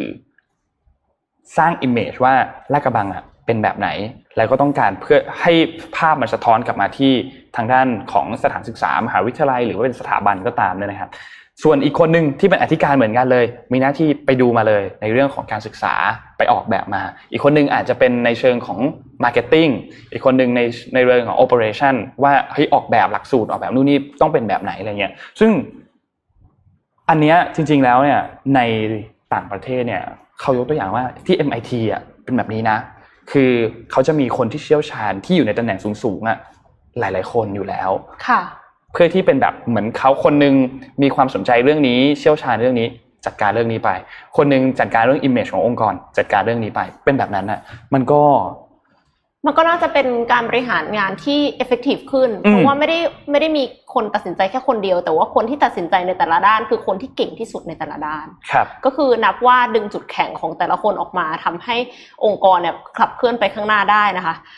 ก็เป็นเป็นวิธีคิดที่ดีเลยอ่าค่ะใช่เห็นใช่ด้วยในมากในเชิงการศึกษาเนาะปัญหาอื่นที่อ่าที่มีไปที่ต้องการเสนอกันนี่คือมีเรื่องของขยะค่ะ แล้วก็มีปัญหาการกระจุกตัวของรายได้ เฉพาะในตัวเมืองครับการกระจายรายได้เข้าสู่ชุมชนค่อนข้างน้อยทำให้ชุมชนต่างจังหวัดค่อนข้างขาดทรัพยากร บุคคลในการพัฒนาวิสาหกิจสินค้าของชุมชน การท่องเที่ยวในชุมชน เพราะแรงงานไหลเข้าตัวเมืองกันหมดค่ะ เบื้องต้นเลยจากอยากแมชชิ่งบริษัทที่สามารถส่งเสริมด้านที่ชุมชนขาดกับชุมชนที่ต้องการพัฒนาจะได้เป็นการทำ CSV ที่ตรงจุดค่ะอืมเห็นด้วยมากเลยค่ะ แล้วก็มีคนพูดถึงเกี่ยวกับเรื่องของพื้นถนนเนาะที่ก่อนหน้านี้สนทนาหาธรรมเคยทำเกี่ยวกับฟุตบาทเกี่ยวกับค่ะเรื่องวันนี้ไปใช่ไหมครับ อันเนี้ยมันนนเห็นอันหนึงคืออาจารย์ชัดชาติค่ะเขาแชร์ที่เขา ตอนช่วงนี้เขาเขาแบบเหมือนขาเจ็บค่ะขาหักค่ะหรืออะไรสักอย่างเนี่ยก็ต้องถือไม้ถือไม้ค้ำสองข้างอ่าเพื่อที่จะเดินใช่ไหมค่ะแล้วเขาก็ถือไปโอกาสสำรวจนี้เลยเดินสำรวจทั่วกรุงเทพเลยแล้วเขาก็ชวนเพื่อนอีกคนหนึ่งซึ่งเป็นอีกคนหนึ่งที่เขาต้องนั่งรถเข็นนะค่ะแล้วแล้วก็เดินไปทั่วกรุงเทพเลย ทั่วไปพื้นที่นั้นพื้นที่นี้ต่างๆ แล้วก็เพราะว่ายังมีหลายพื้นที่มากที่เป็นปัญหา โอเค ในในด้านของคนธรรมดาเดินอาจจะเดินได้เนาะไม่มีปัญหาอะก็มีปัญหาแหละ แต่อาจจะไม่ได้เจอปัญหาหนักเท่ากับคนที่นั่งรถเข็นหรือคนที่ต้องใช้อุปกรณ์ในการช่วยเดินเนี่ย ซึ่งถ้าหากว่าคนสามารถเดินโดยที่แบบรถเข็นเดินได้ หรือพูดง่ายๆคือลากกระเป๋าเดินทางอ่าใช่แล้วลากใช่ได้ยาวโดยที่ไม่ต้องยกอะ นั่นหมายความว่าคนธรรมดาก็เดินได้ คนนั่งรถเข็นก็เดินได้ เพราะฉะนั้นมันควรจะเริ่มต้นคิดจากการที่ให้คนที่นั่งรถเข็นสามารถเดินได้แบบปกติ ก่อนหน้านี้มันเคยมีรีเสิร์ชที่มีภาพอันหนึ่งที่พี่เอ็มน่าจะเป็นพี่เอ็มมั้งเคยเอามาให้ดูว่า เป็นคนที่ทนตาบอดอะสามารถเดินบนถนนได้แบบปกติอะ